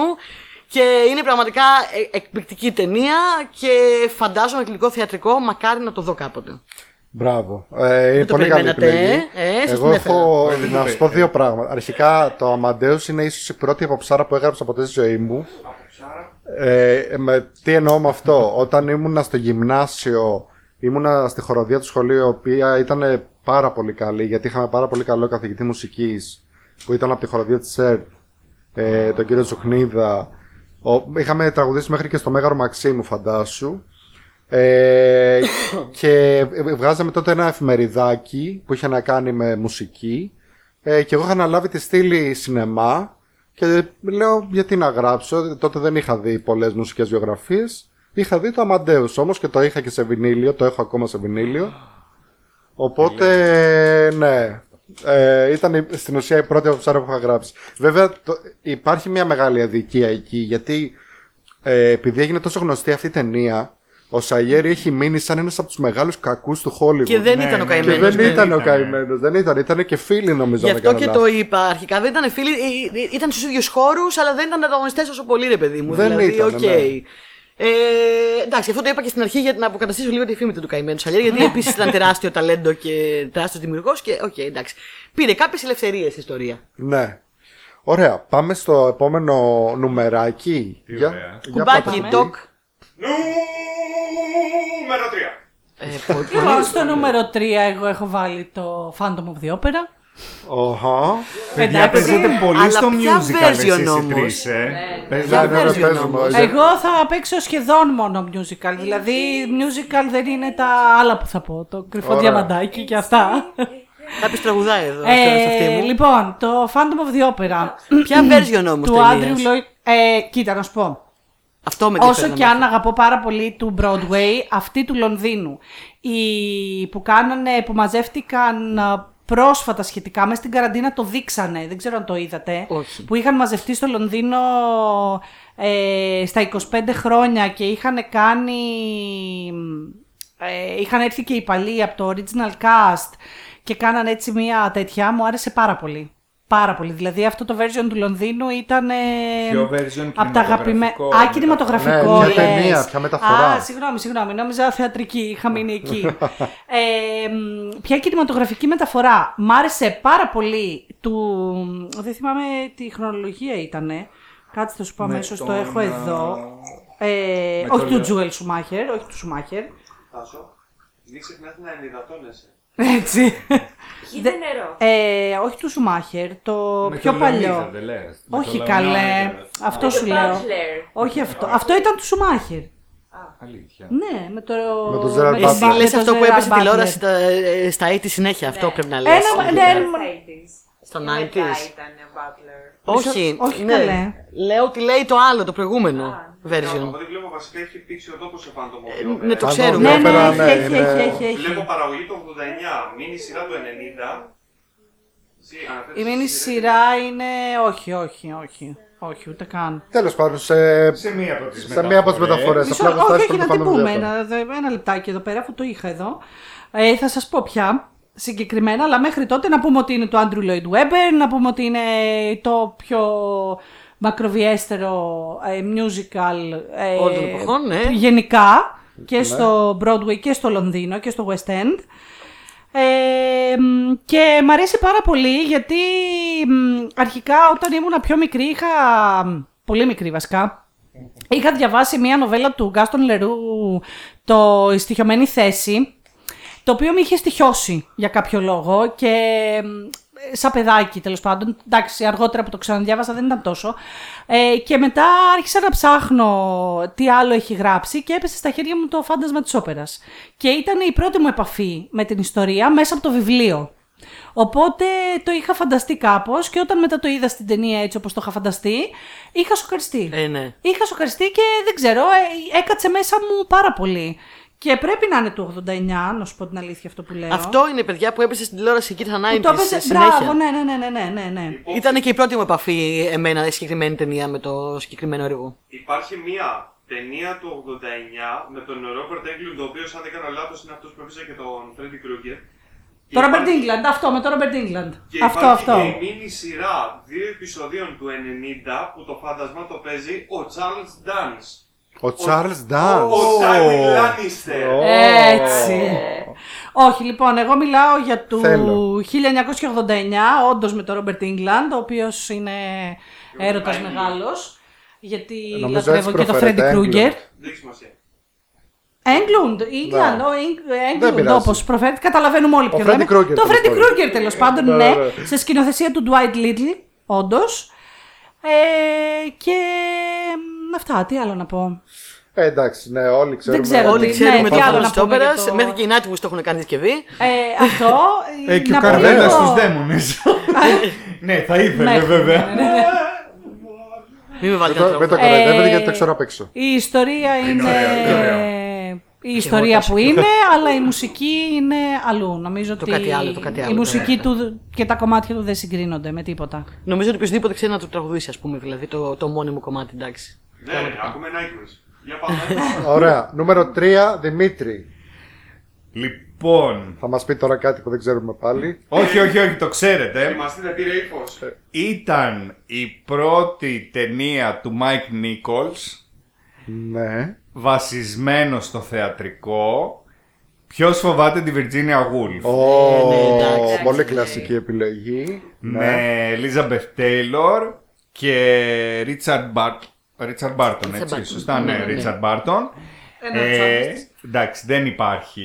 Νομίζω, νομίζω πήρε και το Oscar για το ποιος φοβάται τη Virginia Woolf η Elizabeth Taylor, που το πήρε από τη Μελίνα Μερκούρη εκείνη τη χρονιά, που ήταν προτινόμενη για το Top Καπί. Εδώ έχουμε, πώς το λες, το κάτι με fire, είπαμε, πώς το λέμε το. Hot take. Έτσι, έχω ένα hot take εδώ. Για πες. Πρώτον, ε, βασικά έχω πολλά hot take όσον αφορά Πρώτον, την. μην φωνάζεις. Συγγνώμη. Πρώτον, δεν έχω δει την ταινία. Μαστιγώστε με. Και θα σας πω γιατί δεν έχει δει την ταινία. Γιατί Και δεύτερον, θα το πρώτον, πω μόνη μου. δεν της αρέσει η Elizabeth Taylor και δεύτερον είδε Δεν το, μ' αρέσει. Αυτό, Elizabeth Taylor. αυτό είναι το hot take. είδε το θεατρικό με την Μπέμι Ζούνη και τον Βαλτινό Και εγώ το είχα δει αυτό με την Baby Zuni. Και και εγώ το μου έχω δει λέει αυτό με δεν την Μπεζόνη. δέχομαι να δω την ταινία. και η ταινία είναι ταινιάρα. Πραγματικά. Επειδή δεν σ' άρεσε το θεατρικό. Της άρεσε. Ε, όχι, μου άρεσε το θεατρικό. Α. Μου άρεσε το θεατρικό. Ε, μ, Αρνείσαι να αρνη- δεις α, ναι, Elizabeth αρνούμε Taylor. να, Αρνείται. όχι, δεν αρνούμε να δω Elizabeth Taylor γενικότερα. Ε, δεν με παίρνει γιατί είμαι ερωτευμένη από παιδί και πάντα θα είμαι ερωτευμένη με το Montgomery Clift. Οπότε είχαν κάνει πολλές ταινίες μαζί. Άρα Α, αναγκαστικά ναι. έχω δει ταινίες της. Αναγκαστικά έχω δει ταινίες Της της. ζηλεύεις. Ναι, ναι, ναι, τη, τη ζηλεύω, τη φθονώ. Επειδή έπαιζε με το Montgomery Clift και μόνο. Συγγνώμη. Ναι, ε, δεν, ε, δεν ξέρω. Ε, δεν σου άρεσε το θεατρικό από ό,τι κατάλαβα με την Πεμιζούνη. Ε, ωραίο ήταν. Α, εμένα Εντάξει. ήταν η πρώτη μου επαφή με, Ναι. το, με το ποιο φοβάται τη Virginia Woolf σε live action, ρε παιδί μου, πέρα από το κείμενο που το είχα διαβάσει. Οπότε δεν νομίζω ότι είχα πολλές επιλογές. Και Ναι, δεν έχω δει και εμένα κάτι ήταν, άλλο. Και εμένα ήταν η πρώτη μου επαφή γιατί δεν είχα δει τε- την ταινία ή, ή την είχα δει μικρός και δεν τη θυμάμαι. Ε, εντάξει, το- έχω κ- τώρα κάποια θέματα με την Πέμη Ζούνη, γι' αυτό Α, Α, οκ, ε, οκ. ε. μου έχει χαλάσει Αγγλί. λίγο. ναι, με Άγγλοι Α, η φάση οκ, και τα λοιπά. οκ. Είναι και φίλος μου ο Μανώλης που έγινε η Α, άλλη ο φάση. Βαμβουνής. Ναι, ναι, ναι. ε, πολύ καλός μας φίλος. Θα έρθει κάποια στιγμή. Θα το, τον Α, τα έχουμε φιλιά ήδη μας, να κλείσει. τους δώσετε και εμάς και εμείς. Νομίζω είναι εδώ τώρα. Έχει έρθει η Ελλάδα νομίζω τώρα. Ε, συνέχεια, Ναι, γιατί κάθε πήγαινε, μήνα ναι. έρχεται. Ναι. Είναι Ε, και μιλιό αδερφός δηλαδή και από το νησί. Οπότε. Α, ε, και εσείς από εκεί. Ε, μ, όχι ακριβώς. Εξ, εξαγχιστία. Και εμείς τα Ναι, ίδια. ναι, ναι. Ναι, Τι να ναι, ναι. κάνεις. Θα τα Δεν πούμε τα μετά. κάνετε. Θα τα πούμε μετά. μετά. Όντως. Ναι. Ε, ε, Της παντό- αγχιστίας. Με είχε πα- καλέσει φέτος, αλλά δεν πρόλαβα να πάω. να Πολύ γίνει ωραία. κάτι. Πάρα πολύ. Και ειδικά Ε, εκεί που προφανώς. είναι ο Μανώλη, στο Καλά. Φυροπόταμο. Ναι, ναι, ναι. Εντάξει, Το άσε, έχω δει, είναι παράδεισος. εκπληκτικό. Όχι, όχι, συγκλονιστικά. Πάντως η συγκλονιστικά. ταινία είναι η επιτομή της τοξικής σχέσης. Είναι, ναι. Πραγματικά όποιος θέλει να βγει και είναι σε τοξική σχέση και του λένε οι φίλοι του βγες από εκεί ή οι φίλοι της βγες από εκεί, ας τους βάλουν να δουν το ποιος φοβάται τη Virginia Woolf να καταλάβουν. Είναι η επιτομή της τοξικότητας. Εμένα μ' άρεσε και η Λίζη Τέιλορ. Ε, ναι, ναι, ναι. Ε, ξεκάθαρα. Και τότε τα είχε Δεν και με τον υπάρχει. Ρίτσαρντ Μπάρτον. Ήταν, Ναι, ναι. ήταν Παιδιά, μαζί, μην ναι. παρεξηγηθώ. Δεν πιστεύω ότι δεν ήταν, Παρεξηγήσε. Ότι δεν ήταν καλή ηθοποιός. Εντάξει, προφανώς έτσι. Δεν είμαι ούτε χαζή, είμαι ούτε άσχετη. Απλά δεν μ' αρέσει. Δεν κάνουμε same εδώ τα hot Εγώ takes. που είμαι άσχετος θα το πω. Είναι, δεν είναι καλή ηθοποιός. Είναι άσχετη. Γεωργία, το Δεν λέω έχεις τρία. ιδέα, δεν έχεις δει ούτε μισή ταινία της Λίζη Τέιλορ. Δείξαμε. Λοιπόν, ναι. Ο, ο Τάσος είναι η σειρά του. Πώς! Πώς; Λοιπόν, εγώ στο νούμερο 3 μου ε, φίλη και partner μου έχω και εγώ Μίλος Φόρμαν. Οχο. Ναι. Και αυτή τη φορά θα πάω σε μη musical. Ακραίο. Και έχω τη φωλιά του Κούκου. Εξαιρετική ταινία. Ήξερα ότι είναι βιβλίο, αλλά δεν ήξερα ότι είναι θεατρικό.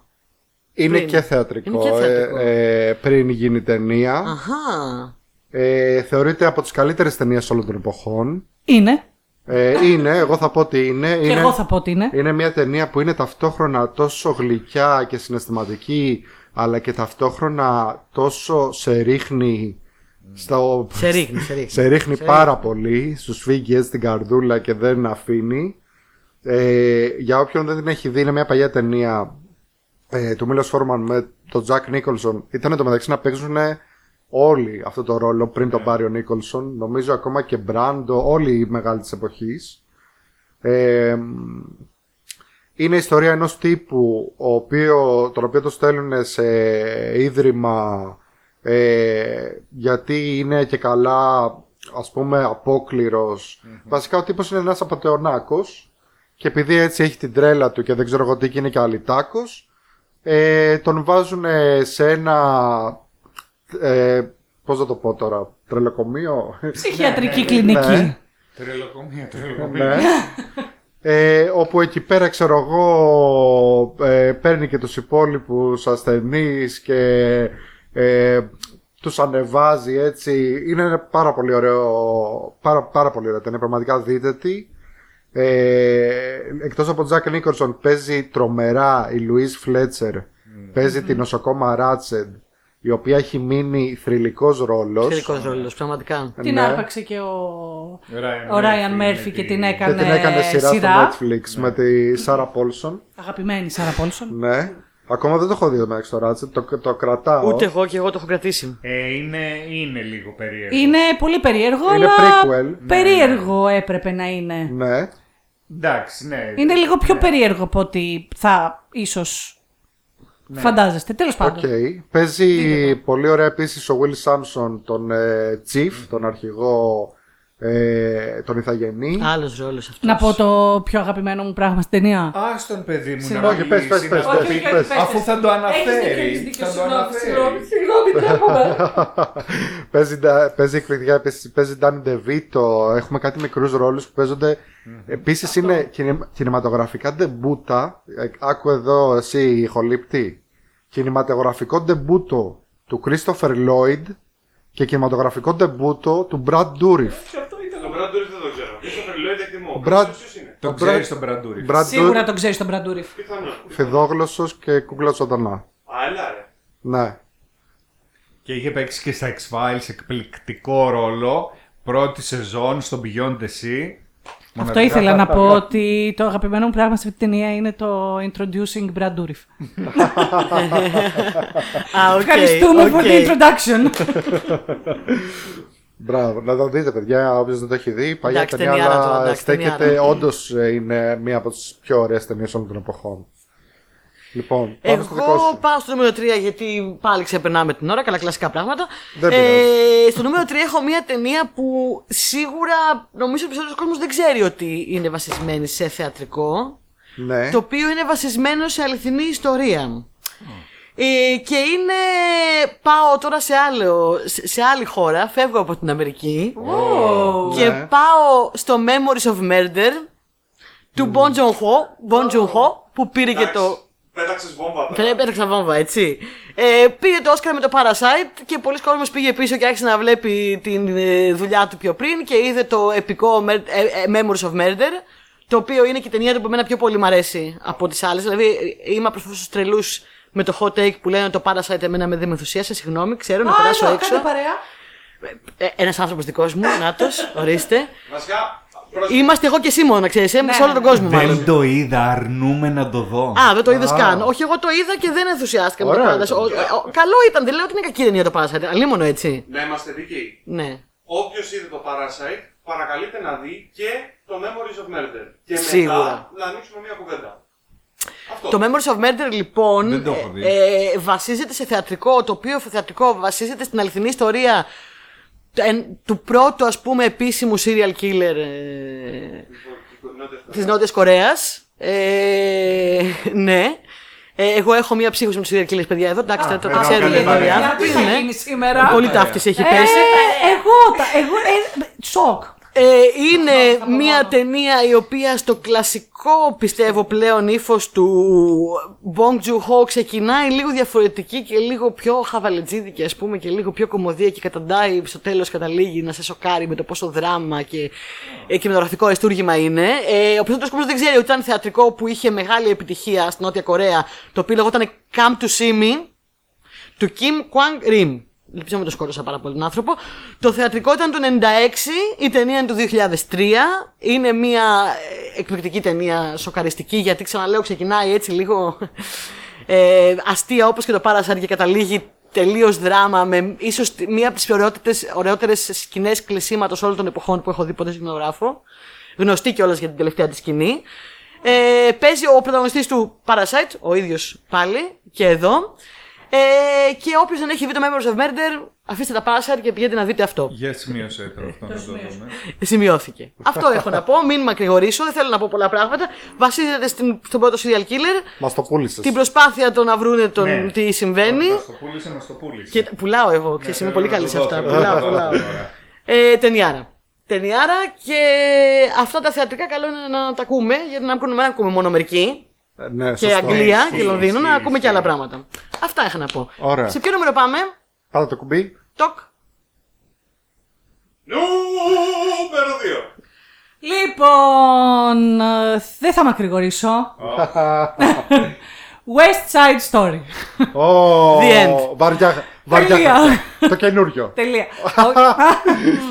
Κοίτα. Όχι, Δεν μας άρεσε ε, εμάς να σου πούμε το καινούριο. Δεν ξέρω αν σας άρεσε εσάς. Σκηνοθετικά έπαθα την πλάκα μου. Ναι. Σκηνοθετικά. Επίσης, επειδή εγώ Spielberg. είμαι. Spielberg. Να αυτό. Επειδή έχω πρόβλημα με το Spielberg, δεν εμείς μπορώ να έχουμε. πω ποτέ κακή κουβέντα για το Spielberg, οπότε θα σου πω ότι ναι, ωραίο ήταν. Ναι. Αλλά, μιλάς για όχι, την ταινία μιλάω του- φυσικά για την ταινία την Τι παλιά, ε, η οποία για όποιον δεν την έχει δει να το δείτε. Δεν υπάρχει δηλαδή να μην έχετε δει αυτή την ταινία. Ας πούμε και αυτός που αρνιόταν μέχρι δεν ξέρω κι εγώ τι, με το ζόρι τον έβαλε, έτσι του κράταγα το κεφάλι μπροστά την τηλεόραση. Νομίζω παίζει και Netflix αυτή την και εποχή. του είπα πρέπει ε, I ε, feel να pretty. το δεις. Oh, so pretty. Ε, βασίζεται να πούμε στο Romeo and Juliet του William, του William Shakespeare. ναι, ναι, ξεκάθαρα. Ε, Υπερτιμημένος. Υπερτιμημένος. Hot take. Hey, είμαστε στο βίντεο κλαμπ. Δεν θέλω ποτέ να κάνω αυτή τη συζήτηση, ούτε να αναφέρω West Side Story, ούτε Shakespeare όταν είναι μπροστά ο Δημήτρης, αλλά επειδή κάνουμε το top 5 δεν μπορούσα να κάνω κάτι Ε, διαφορετικό. δεν μπορείς να πεις εσύ ότι είναι Ε, υπερτιμημένος ο Βάρδος. Δεν ξέρω. Ο Βάρδος. Ε, Κοίτα. Αν αυτός είναι ο Βάρδος, Ο Will. Τι ωραίο. Πόσο χαζό. Ο Σέξπιρ στο hot take όταν θα πάμε.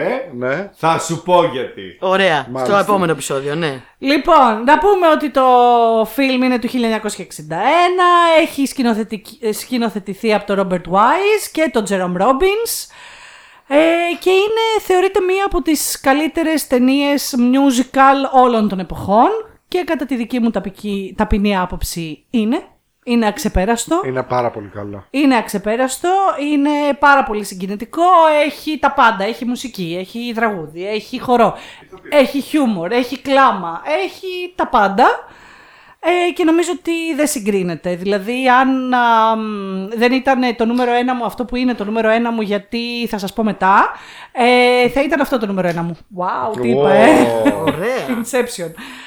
Ε, αυτά από μένα για το νούμερο 2 μου. Το Για να δω, το- δεν έχουμε Ε, συμπέσει δεν ακόμα, υπάρχουν- έτσι. Ακόμα δεν Μ' έχουμε αρέσει, δεν συμπέσει. έχουμε συμπέσει. Δεν Κάπου θα έχουμε συμπέσει. συμπέσουμε. Αυτό είναι πάρα πολύ Δεν καλό. μπορεί. Λοιπόν. 1958. Όπα, όπα, όπα. Τένεσι Williams γράφει το θεατρικό του. 1959 μεταφέρεται στον κινηματογράφο βασισμένο σε δικό του σενάριο και στον Γκορ Βιντάλ σε σκηνοθεσία Joseph Mankiewicz με Κάθριν Χέμπορν, Montgomery Clift και Elizabeth Taylor ξαφνικά πέρυσι το καλοκαίρι. Ε, η δικιά μου αγαπημένη η Χέμπορν. εντάξει. Η Κάθριν. Εντάξει. Κάθριν. Στη μάχη, το- στη μάχη των Χέμπορν σε... Έτσι, εγώ έχω ναι, Κάθριν. Πραγματικά δηλαδή εκπληκτικό θεατρικό βασισμένο στις γυναίκες που είχε στη ζωή το Tennessee Williams ιστριονική προσωπικότητα η κεντρική ηρωίδα την οποία αν πάνε και εκείνοι να την κλείσουν σε ψυχιατρική κλινική η θεία της, η Violet, η Κάθριν Χέμπορν γιατί έλεγε πράγματα τα- με τα οποία δεν συμφωνούσε που αφορούσαν το θάνατο του γιού της, του Σεμπάστιαν και εξάδερφου της ε, Elizabeth Taylor, της Κάθριν. Και εκεί κάπου έρχεται και ο δόκτωρ, ο ψυχίατρος, ο Montgomery Cliff και ερωτεύεται την Κάθριν και προσπαθεί να τη σώσει. Και περνάει υπό και το γεγονός ότι ο Σεμπάστιαν ήταν ομοφιλόφιλος και χρησιμοποιούσε τη μάνα του και μετά την ε, ξαδέρφη του για να προσελκύει νεαρούς άντρες. Και αφού, ε, αφού η μαμά μεγάλωσε, προτίμησε την ξαδέρφη που είναι πιο νέα. Αλλά στο τέλος, όπως μας λέει η ξαδέρφη, πήγανε σε ένα νησί, προσέλκυσε πολύ κόσμο και ο κόσμος τον καταβρόχθησε το Σεμπάστιαν. Οκ. Είναι μια εξαιρετική ταινία. Εξαιρετική, Ε, ναι, εξαιρετική. ναι, ναι, δηλαδή εντάξει. δεν έχει, δεν έχει ψεγάδι. Και το λέω εγώ αυτό έτσι που θα μπορούσα να πω ότι το ψεγάδι του είναι η Elizabeth Taylor. αλλά δεν το λέω γιατί δεν είναι. Θέλουμε να Πραγματικά. ευχαριστήσουμε την γενεοδορία λοιπόν στην έτσι, έτσι ακριβώς. που δεν καταδικάζει επανειλημμένα την Elizabeth Taylor. Ε, Τάσο, Πάμε στο νούμερο 2 το δικό μου. Εγώ έχω ένα κι εγώ πάρα πολύ βαρύ χαρτί, ίσως πιο, πιο mainstream και πιο βαρύ από το δικό σου, το 2. Και έχω τη μελωδία της ευτυχίας. Α, βέβαια. Ε, The πα- sound of music. Δεν ξέρω ότι δεν σ' αρέσει εσένα. Αυτό το έχω Γεωργία. τρέξει άλλη εκπομπή. Ναι. αλλά Δεν μ' εγώ- αρέσει, ρε παιδί μου. Δεν θα κάτσω Εγώ ποτέ την να τη δω είχα, αυτή τη την είχα στιγμή. λιώσει την κασέτα όταν ήμουν μικρός. Αυτή και τη Mary Poppins. Δηλαδή Ε, ήμασταν όπου fans. κασέτα VHS, για όσους δεν ξέρετε, ήταν πριν τα DVD. Όχι, μην ανησυχείς. Α- Από ό,τι βλέπουμε από τα στατιστικά, κυρίως είναι της ηλικίας μας που Α, ακούνε οκ, έτσι οκ, την οκ. εκπομπή, οπότε Εντάξει. ξέρουμε. Ε, θεωρείται ακόμα από τις πιο επιτυχημένες ταινίες της πρακτικά όλων των εποχών. Είναι η fictionalized έκδοση της ζωής της οικογένειας Von Trapp. Επίσης το έχει κάνει βουγιουκλάκι. Επίσης το έχει κάνει βιντεοκλάκι. Μην αφήσει Τζούλι Άντριους. Μην αφήσει Άντριους έτσι ε, παραπονεμένη. Ε, λοιπόν, τώρα τι να πούμε. Τζούλι Άντριους, Κρίστοφερ Πλάμερ. Ε, νομίζω δεν υπάρχει κάτι άλλο να πεις για αυτή την ταινία γιατί την έχουν δει όλοι. Δεν γίνεται να μην την έχεις δει νομίζω. νομίζω είναι σαν το φανταρικό στην Ελλάδα ειδικά. Ναι. ε, απαγορεύεται να περάσει τα 15 και να μην έχεις τη μελωδία τη ευτυχία. Ε, μπορεί, μπορεί. Έχω φυσικά- φάει πολύ βρυσίδι από φίλους να ξέρεις που είπα ότι δεν τρελαίνομαι. ναι, λογικό. Γεωργιά, Πέρασε έξω. ούτε εγώ τρελαίνομαι. Ε, εντάξει. Παιδιά, Εντάξει, πάντως για- το Γιάννη, είχαν εσύ λογικός. στο Hollywood που βάζανε τα πουρά 50-60 με τις πιτσιρίκες σε 25 Ε, καλά. Τότε Καλά, δεν ήταν εντάξει. ε, τέτοιο. Τότε Μέχρι δεν και ήταν. πρόσφατα. Ε, δηλαδή η πατριαρχία βούλσο ψητό, Ε, έτσι, ναι, είναι εννοείται, εννοείται. Father problems και τέτοια. Πολλά θεματάκια με... Ναι, ναι, ναι. Ειδικά το Old Hollywood. Ναι, ναι, ειδικά. ναι, ναι, ναι. Ωραία, πάμε στο δικό σου νούμερο 2. Λοιπόν, το νομικό νούμερο 2 απορώ που δεν το έχει αναφέρει κανείς ακόμα. Δεν ξέρω τι έχει συμβεί. Ελπίζω να μην μπαίνω το νούμερο 1 κάποιου. Μάλλον παίρνει το νούμερο 1 Ε, ε, νομίζω ότι ήταν το πρώτο πράγμα ίσως μου ήρθε στο μυαλό όταν ε, συζητούσαμε για τη, για τη λίστα αυτή αρχικά. Και είναι το 12 Angry Men. Αχ, εντάξει. Δεν το πήρε Εντάξει. κανενός; Όχι, όχι. εγώ το είχα σαν hot take μαζί με το Hamilton γιατί δεν είναι βασισμένο σε θεατρικό. Είναι βασισμένο σε θεατρικό που έγινε για την τηλεόραση. Ναι, είναι βασισμένο σε teleplay. Τελεπλay που ήταν θεατρικό που το, που το έφτιαξαν για τηλεόραση. Άρα είναι θεατρικό. Ε, Ε, είναι θεατρικό. Αλλά Ναι. για την τηλεόραση. Και εγώ κάτι τέτοιο έχω στα hot take μου. Έτσι θα μπορούσε κι να έτσι, είναι το ναι. νούμero 1 μου. Αλλά αυτά μπορούμε να Παίχτηκε στο κάνουμε. θέατρο, αλλά αντί για. δεν παίχτηκες κοινό, στο είχε θέατρο, κάμερες. παίχτηκε κάμερες, μέσα στο ναι. στούντιο και είχε κάμερες. Παρ' όλα αυτά, οφείλει να παραδεχτείς ότι είναι μια τελείως θεατρική ταινία. Είναι τελείως Ε, θεατρική σκηνοθετημένη, ταινία. Εγώ- φτιαγμένη, γραμμένη Μου έκανε, θεατρικά μεγάλη, τελείως. μου έκανε μεγάλη εντύπωση που δεν ήταν ε, θεατρικό πιο πριν. Είναι όλοι σε ένα δωμάτιο. Το θεατρικό το έγραψε το 54 ο Reginald Rose και ο Sidney Lumet το έκανε το 57 την ταινία που ξέρουμε, που επίσης το σενάριο έγραψε ο Rose. Και Το για την είχαμε, το είχαμε ταινία; αναφέρει πάλι στο επεισόδιο που κάναμε με το spoiler alert με τις ε, ταινίες που είναι σε όλες σε ένα χώρο γυρισμένες. Ναι, έχει αναφερθεί το 12 Angry Men φυσικά.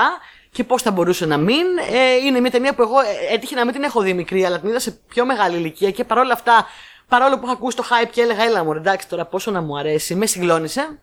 Είναι συγκλονιστική. Σύγκλο. Ναι, με συγκλώ. Με συγκλώνησε. Ε, οι ερμηνείες είναι φανταστικές. Ξαναλέω, είναι μια ταινία που είναι φτιαγμένη τελείως θεατρικά. Δηλαδή είναι φτιαγμένη για θεατρικό και όχι για ταινία. Καλά, και σε τελική ανάλυση ξέρεις κάτι. Έχουμε πει ότι όσον αφορά τους κανόνες των top 5, εμείς είμαστε της νοοτροπίας Assassin's Creed 1. Nothing is true, everything is permitted. Έτσι. Ε, εγώ τη θεωρώ πολύ θεατρική ταινία και ε, υπεραγαπημένη και δεν γινόταν να μην τη βάλω στο νούμερο 2. Θα ήταν Ωραία. νούμερο 1 αν το νούμερο 1 δεν ήταν ε, αυτό. Καλά, που- το νούμερο ένα ξέρουμε τι είναι. Λοιπόν, να σου πω, πάμε να δούμε τώρα όμως τι κάνατε με τα νούμερο 1. Ναι. Ποιος θα το πει, το πω εγώ πάλι. Τοκ. Να το πει ο γάτος. Τοκ. Νούμερο 1! Νούμερο 1. Πάμε, Νάνση. Λοιπόν, εμένα αυτό που έχω βάλει νούμερο 1 ουσιαστικά. Θα πει το Spider-Man. Ε, φαντάζεσαι; Εύκολα. Steve Rogers Δεν the Musical. πιστεύω ότι. Συγγνώμη λίγο. δεν πιστεύω ότι η ταινία είναι καλή. Αχά. Η μεταφορά. Ένα έχει απόλαυση οπότε. Α, η μεταφορά δεν είναι καλή. Η με... Όχι, η μεταφορά είναι καλή, αλλά δεν, δεν είναι και πολύ. Εσύ δηλαδή Λοιπόν, γενικά εμένα- Νάνση, εμένα έχεις, προσωπικά- έχεις κλέψει λίγο. Έχεις βάλει τα αγαπημένα σου θεατρικά, Ναι. τα οποία τυχαίνει να έχουν μεταφερθεί και στο σινεμά. Εντάξει, και εγώ έχω κάνει τον άποδο βασικά. Έχω προσεγμένε ταινίες που Που τυχαίνει τυχαίνει να να είναι ήταν τέτοιο. θεατρικά. Ε, μ' αρέσει, εμένα προσωπικά μου αρέσει πάρα πολύ η ταινία. Απλά δεν πιστεύω ότι είναι αυτό που του άξιζε. Αυτό θέλω πες, να για πω. πες μας, Και πες είναι μας. το Rent. Α, Ε. Το Rent είναι ένα θεατρικό ε, το οποίο είναι πάρα πάρα πάρα πάρα πολύ σημαντικό ε, γενικά για την pop κουλτούρα και για την περίοδο και τους ανθρώπους βασικά που ξεκίνησαν σιγά σιγά να ανακαλύπτουν τι είναι το AIDS και όταν ε, σε μια Αμερική που ακούγαν ε, τέτοιες ασθένειες και νομίζαν ότι κολλάει με το άγγιγμα ας πούμε Ναι, ναι, ναι, ναι. ε, είναι γραμμένο, σκηνοθετημένο και το βιβλίο και το play από τον Τζόναθαν Λάρσον, ο οποίος το ανέβασε ε, στο Σικάγο στην αρχή και μετά όταν του κάναν την πρόταση να πάει off-Broadway, την πρώτη μέρα που θα το βλέπε το play του στο Broadway, πέθανε ο ίδιος, όχι από AIDS, αλλά από ε, πνευμονικό είδημα. Ε, και δεν κατάφερε ποτέ να το δει. Από τότε έγινε ένα από τα πιο σημαντικά θεατρικά musical ε, στην ιστορία. Δεν έχει σταματήσει να παίζει καθόλου ούτε στο Broadway ούτε στο West End. την Και- ιστορία του μπορούμε να τη δούμε στο Tick Tick Boom. Ακριβώς, την ιστορία του ίδιου. Μπορούμε να τη βρούμε στο Από Tick Tick Lin Boom. Manuel Miranda. Από Lin Manuel Miranda, και, φυσικά. Και Garfield. Εκπληκτικός. Ε, η ταινία είναι του 2005, είναι σκηνοθετημένη από τον πολύ πολύ πολύ πολύ αγαπημένο Chris Columbus. Ε, σε σενάριο του Στίφεν Τσμπόσκι. είναι, μ, είναι πιστή αντιγραφή της, α, του Απλά θεατρικού. χάνει. Είναι και σε παραγωγή του Ρόμπερ Ντενίρο. Ε, αλλά πιστεύω αυτό, ότι χάνει. Δηλαδή δεν μπορείς να καταλάβεις το μεγαλείο του musical από τη συγκεκριμένη ταινία. Ενώ είχε, έπαιζε και η Ροζάριο Ντόσον, ε, έπαιζε και Είχε η... πολύ ωραίο cast. μ, Είχε, είχε πολύ ωραίο cast, ναι. Ε, Έχει μεταφέρει και εδώ Καπουτζίδης, ε. Ναι. Δεν το Ε, είχε κάνει στο θέατρο. Έχει μια, μια μεταφορά την είχα δει στην Ελλάδα με τον. α, με τον είχαν Ματιάμπα. κάνει, μπράβο, Μπράβο, είχαν με τον κάνει Ματιάμπα. διπλή διανομή ο Ματιάμπα και ο. Μ, Αγγέλου, ποιος Όχι, ήταν; όχι, όχι. Έπαιζε ο Αγγέλου, Ο Αγγέλου αλλά έπαιζε. έπαιζε τον άλλο ρόλο. Ε, καλέ, πώς τον λένε, που τα είχε με τη Σολομού. Το με τη. Α, από το ο- είσαι το τέρι μου. Πες το να. Ποιος; Με, Έλα, ο το, με τη τραγουδιστής. Σάβρα Ε, που είχε το Μίτσο. Πώς τον λένε, ρε παιδιά. Ο τε- γιατί- ο Α, που τέτοιος. έκανε και τον Ο Σερβετάλης. μονόκερο. Ο Σερβετάλης. Μονόκερο. Όχι, δεν Όχι, λες όχι, το όχι, δεν Σερβετάλη. λέω το Σερβετάλη. Ρινόκερο. Δεν λες το Σερβετάλη και το μπέρ- το Μπερδεύτηκα μπέρδεψες εγώ. με το Σίγγις. Μπερδεύτηκα εγώ, ναι, ναι, ναι. ναι, ναι. Ο Λες Καλέ, το- πώς το- Μουζουράκης, Ο Μουζουράκης. Μουζουράκης. Μπράβο, άστο καλό. Ε, το, ναι, στην Ελλάδα Και ο έχει γίνει. Μαρτάκης δεν έπαιζε. Στο Ρεν το ελληνικό. Δεν έχω ιδέα. Ναι, έπαιζε ο Μαρτάκης στο Ρεν το ελληνικό. Πάντως στο αμερικάνικο έπαιζε η Ροζάριο Ντόσον, έπαιζε ο Τάιε Ντίγκ, πάρα πολύ αγαπημένος. Η Ντίνα Μέντζελ, να την πούμε λάθος, Ω. όπως την είχε πει ο, ο Τραβόλτα στα Όσκαρ. Όχι. Ε, μ, και ήταν, είναι πάρα πολύ ωραία η ταινία, είναι πάρα πολύ ωραία η μουσική, είναι πάρα πολύ ωραία τα λόγια, είναι πάρα πολύ ωραίο το θέμα, είναι όλα εκπληκτικά στο Rent. Τεράστιο musical. Τεράστιο, τεράστιο, τεράστιο και πάρα πάρα πάρα πολύ σημαντικό. Αυτό δεν θα μπορούσα να μιλήσω μέχρι μεθαύριο, αλλά δεν θα το κάνω. Μπράβο, γιατί έχουμε ήδη φτάσει, ναι. Δημήτρη. Να πω, ε. Ναι. Κοιτάξτε, ε, ήμουν ε, ανάμεσα σε τρεις Αφού ξέρω τι θα πεις. μεταφορές καλές από θέατρο σε κινηματογράφο, οι οποίες είναι τουλάχιστον οι δύο από τις τρεις πάρα πολύ δυνατές. Δεν ήξερα ποιο να βάλω νούμερο ένα, αλλά με βαριά καρδιά αποφάσισα. Για πες. Λεωφορείο Πόθος. Ω, Streetcar named Desire. Vivian Lee, Marlon Brando, Marlon Brando. βασισμένο στο original Broadway cast με Vivian Lee και Marlon Brando. Όχι, με Marlon Brando, αλλά δεν έπαιξε η ηθοποιός που έπαιζε στο Broadway, έπαιξε η Vivian Lee και έμεινε στην ιστορία μαζί με τη Σκάλετ O'Hara, σε σκηνοθεσία Ηλία Καζάν, που ακούς και όλα στα ελληνικά να περνάνε έξω από το σπίτι του της Στέλλα. Ε, και πιστεύω ότι είναι μία από τις καλύτερες μεταφορές που έχουν γίνει. Πάλι Tennessee Williams στο θεατρικό. Ε, πάλι στριονικός χαρακτήρας, έτσι. Εγώ αυτό νόμιζα θα τρελή. πεις πριν που είπες Tennessee Ναι, Williams. ναι. Λέω θα πει κατευθείαν λεωφορείο από. Το κράτησα για το, Για το νούμερο ένα. ένα, ναι. Ε, εντάξει, Η είναι- Blanche Dubois. Εσύ πήγες στο βαρύ χαρτί αλλά χωρίς τα musical. Ναι, ναι, ναι, ναι. Πήγα, έμεινα Ε. στο play, έμεινα στο play. Το έχω δει και στα ελληνικά πριν λίγα χρόνια. Έχει γίνει πριν λίγα χρόνια. Δεν είναι λίγα χρόνια, πολλά χρόνια είναι. Γιατί καταλαβαίνω πως πήρε χρόνος. Πριν 15 χρόνια περίπου είχε γίνει. Τώρα δυστυχώς δεν θυμάμαι το όνομα των ηθοποιών γιατί δεν τα πάω πολύ καλά με τα ελληνικά. Ε, αλλά ήταν, ακόμα και στα ελληνικά ήταν εκπληκτικό θεατρικό. Ε, και η ταινία φυσικά, παιδιά, εντάξει, είναι Καλά, ένας σταθμός παιδιά, ναι, στο ναι. σινεμά. Ε, δεν το συζητάμε. Μάλλον πρέπει να το δίνει ρέστα. Ε, αντιπαθούκλας είναι, τον αντιπαθώ, αλλά είναι ηθοποιάρα. Τα ορίστε, είδες, δεν της λέτε τίποτα. Εμένα να με φάτε για την Αντιπαθούκλα Elizabeth Taylor. ηθοποιάρα όμως. Αντί. Εγώ είπα. Κοίτα, ο Μπράντο είναι η επιτομή του κακοποιήσιμου, τοξικού άντρα στην Ακριβώς. ταινία. Αλλά το θέμα είναι ότι με το που σκίζει τα ρούχα και φωνάζει τη στέλα κάτω από τη βροχή, οι περισσότερες γυναίκες και άντρες είναι... ρρρρ. Οπότε καταλαβαίνεις ότι... Ναι, είναι λίγο... Ωραία. Τάσο, είσαι ήρθε η ώρα για το νούμερο ένα σου. Λοιπόν, το νούμερο ένα μου είναι. Ε, θα μπορούσε να είναι και κρυφό διαμαντάκι γιατί δεν έγινε πάρα πολύ γνωστό. Το έχω ξαναναφέρει σε top 5. Πάλι στο top 5 με τις μονόχωρες ταινίες. Το έχω πει. Ε, είναι μεταφορά ενός ε, σχετικά πρόσφατου θεατρικού που είχε ανέβει στο Λονδίνο και μετά το έκανε ταινία ε, στο σκηνοθετικό της debut η Regina King Ω, και είναι το One Night in Miami. Μπράβο, συγχαρητήρια. One Night in Miami, ε, μια νύχτα στο Miami λοιπόν, ε, έχει να κάνει το- και το θεατρικό και η ταινία, που η ταινία κάνει μπαμ ότι είναι από θεατρικό, γιατί είναι σχεδόν όλοι γυρισμένοι σε ένα δωμάτιο. Έχει να κάνει με μία βραδιά που όντως είχε υπάρξει. Δεν ξέρουμε τι έγινε σε αυτή τη βραδιά, αλλά ο, αυτός που έγραψε το θεατρικό φαντάζεται κάποια πράγματα μπορεί να υπόθηκαν και τα έκανε θεατρικό. Ε, Λοιπόν, είναι η βραδιά ε, ε, του Φλεβάρι του 1964 που ο Κάσιους Κλέη, αργότερα γνωστός και ως Μοχάμετ Αλή, πήρε τον τίτλο του παγκόσμιου πρωταθλητή από τον Λίστον. Λοιπόν, και εκείνη τη βραδιά ε, γιόρτασε με τους φίλους του σε ένα δωμάτιο που οι φίλοι του ήταν ένας και ένας. Ο Μάλκομ X, ο Jim Brown που ήταν πάρα πολύ γνωστός, ο οποίος είναι ο μόνος που ζει ακόμα από αυτούς, ε, παίκτης του αμερικάνικου φούτμπολ μαύρος και ο Sam Cook, ο οποίος ήταν ο βασιλιάς της Soul, ο οποίος ήταν και αυτός που έκανε ε, καριέρα, ο πρώτος που έκανε το crossover στην pop μουσική, που αρχικά μάλιστα επειδή τρεπότανε, είχε ε, χρησιμοποιήσει ψευδόνυμο ε, σαν ε, Dale Cook, τέλος πάντων. Λοιπόν, αυτές οι τέσσερις τεράστιες προσωπικότητες μαζευτήκαν σε ένα δωμάτιο ένα βράδυ και αυτό το θεατρικό και η ταινία μας λέει το τι μπορεί να υπόθηκε εκείνο το βράδυ γιατί είναι και μια βραδιά που για όλους τους όλοι αυτοί είναι σε ένα μεταβατικό στάδιο. Δηλαδή, ο Κάσιος Κλέη μόλις πήρε τον τίτλο του παγκόσμιου πρωταθλητή και ταυτόχρονα είναι και η φάση που είναι να γίνει μουσουλμάνος και να αλλάξει και το όνομά του σε Μοχάμετ Αλή και τα λοιπά.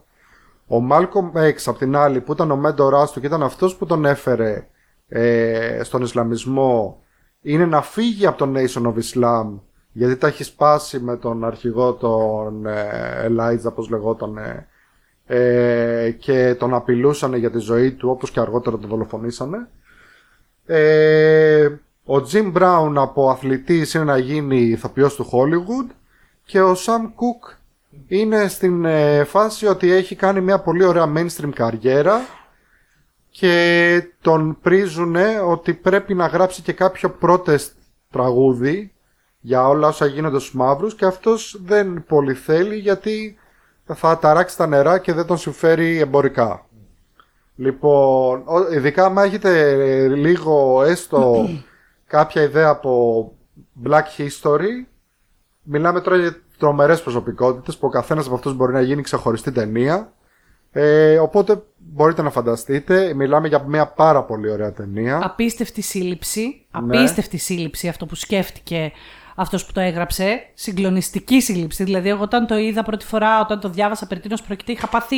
είχ- το- και είχε κραγεί ο εγκέφαλός μου. Λέω πώς το σκέφτηκε. Ναι, ναι, ναι, Εξαιρετικό, γιατί είναι αυτό που ξέρεις.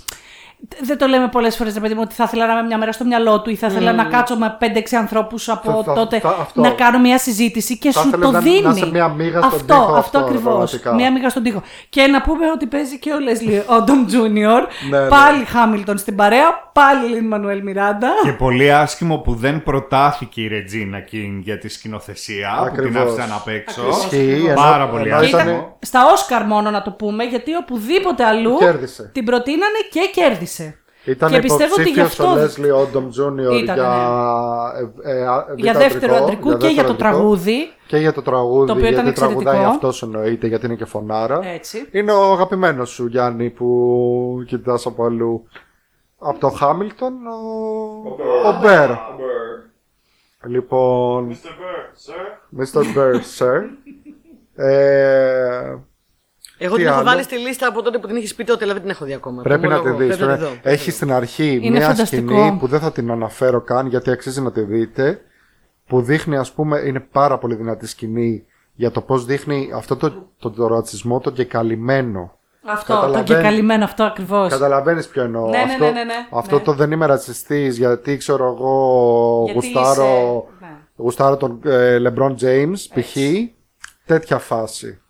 Λοιπόν, If it doesn't fit, it must quit. Σωστά. λοιπόν πάμε, στο, έτσι δι- δεν είχε πάμε στο γίνει. δικό σου νούμερο 1. Γεωργία, δεν θέλω να το πεις. θέλω να το πούμε εγώ και η Χριστιανά μαζί ταυτόχρονα. Τα παιδιά που δεν με χωρίς να ξέρουν δεν το ξέρουν. ξέρουν, αλλά όλοι οι υπόλοιποι μάλλον. Θα πω το δικό μου αγαπημένο τότε που θα είναι και της Όλοι το κοπάς. ξέρουν, όλοι το ξέρουν. Λοιπόν, θες να το πούμε ταυτόχρονα ποιος, ποιο πιστεύουμε ότι είναι το νούμερο 1 της Γεωργίας; Λοιπόν, 1, 2, 3. Hedwig and the Angry; Όχι, δεν δεν με ξέρουν καθόλου καλά. είναι το Cats. Όντως. Φυσικά είναι το Hedwig and the Agrinch. Ε, έχει υπάρξει νούμερο ένα και σε άλλες λίστες. Ε, ε, που έχουμε κάνει εδώ. Ξέρει ο κόσμος το έχει τούμπανο και εγώ κρυφό κανεμάρι. Εντάξει, είναι ίσως από τις αγαπημένες μου ταινίες όλων των εποχών. Και σε, α- από, από αυτή τη λίστα είναι ίσως το μόνο που έχω δει και την ταινία και το θεατρικό, όχι live, γιατί δεν είχα τόσα λεφτά τότε που είχε βγει, ε, ούτε μετά και παίζεται ακόμα. Ε, το έχω δει όμως, έχω, έφαγα τον, κο- τον, τον τόπο να το δω μαγνητοσκοπημένο στο original version με τον John Cameron Mitchell να το παίζει το ίδιο. Και έχω δει και την ελληνική μεταφορά στο θέατρο Α, με την Παπούλια. Ευελίνα Παπούλια. Δεν την έχουμε δει. Έχω ξαναπεί το story ότι πήγα για να κράξω γιατί έλεγα δεν είναι δυνατόν καταρχάς να μου βάλει γυναίκα να παίζει. Α, παπαράδεκτο. Ε, γιατί να μην παίζει μια drag queen, ε, μια trans drag. Το Ένας δεν άντρας. ήταν στην Ελλάδα. πήγα για να το κράξω και έφυγα ερωτευμένη μαζί του και πήγα τώρα τρεις φορές. τρεις φορές, τάσκασα για να Ήταν το πάρα δω. πολύ ωραίο. Ήταν πάρα πολύ Ήταν συγκλονιστικό. Είχαν κάνει, φα- ήταν, βασικά ήταν επώνυμα αγάπης. Φαινόταν ότι, ότι ήταν επώνυμα αγάπης. Γιατί Και όταν ήταν, την, είχα, την είχα γνωρίσει και τη το είχα πει ότι μπράβο σας γιατί το είχα δει αυτό και ήταν Και εγώ πάρα το πολύ ίδιο είχα ωραίο. πάει παρασκήνια που δεν πάω ποτέ. Μου είχε πει ότι είναι περήφανη για το συγκεκριμένο γιατί το σκηνοθέτησε η ίδια. Οπότε... Το μετέφεραν στα ελληνικά, μετέφεραν τα τραγούδια στα ελληνικά, το οποίο είναι πανδύσκολο να γίνει Πάρα γιατί πολύ, είναι, ναι. είναι Πάρα musical. πολύ, πάρα πολύ. Ε, είχα πάει έτοιμη να κράξω και από τα πρώτα 10 λεπτά ήμουνα Α, οκ, αυτή είναι τόσο τρελαμένη με αυτή την ταινία όσο είμαι κι εγώ. Χριστιάνα, θέλεις λίγο να με το κινητό σου να βιντεοσκοπήσεις τη Γεωργία για την αντίδρασή της αυτό που θα της πω. Οχ. Ωχ. Sorry, Κάτσε, Sorry. περίμενε. Έχω τατουάζ Και επάνω μου, μετά- Hedwig, ε. Και μετά Πρόσεχε τι θα θέλω- πεις. Θέλω, πώς το λένε, να κάνω ένα μικρό story time, να πω πώς βρήκα αυτή την ταινία και πώς την ανακαλύψαμε. Ναι. Πάμε. Τον έχω γνωρίσει από κοντά Τον Cameron Mitchell. και είμαι φίλος με τον Jay Brannan που έπαιζε στο Shortbus. και όταν είχε έρθει εδώ, όταν έμενα Αμερική. Ε, Τον αγαπώ τον John Cameron Mitchell, Είναι το είδωλό μου. Μου έμαθε τα πάντα. Μου Μου έμαθε τα πάντα για τη ζωή, τον αγαπώ. Σε αυτή τη ζωή. Ε, Όλους μας. Πρέπει να, σας- Σε πρέπει να όλους σας πω μας. ότι έχουν κοκκινήσει όλα τα εδώ τα ηχο... από τις Παιδιά, φωνές. δεν- Δεν ξέρω τι να πω για αυτό το δημιουργό. Εγώ θα πω μόνο ότι ήμουνα στο βίντεο κλαμπ ένα απόγευμα, όπως πήγαινα μετά το σχολείο πάντα. Ε, και έψαχνα ταινίες. Για να τι θα δω. Και τι βρήκα. Και έλεγα, «Α, και musical. Κλασική, ξέρω εγώ, που γουστάραμε musical. Ε, όταν την είδαμε αυτή την ταινία, νομίζω είχαμε σοκαριστεί.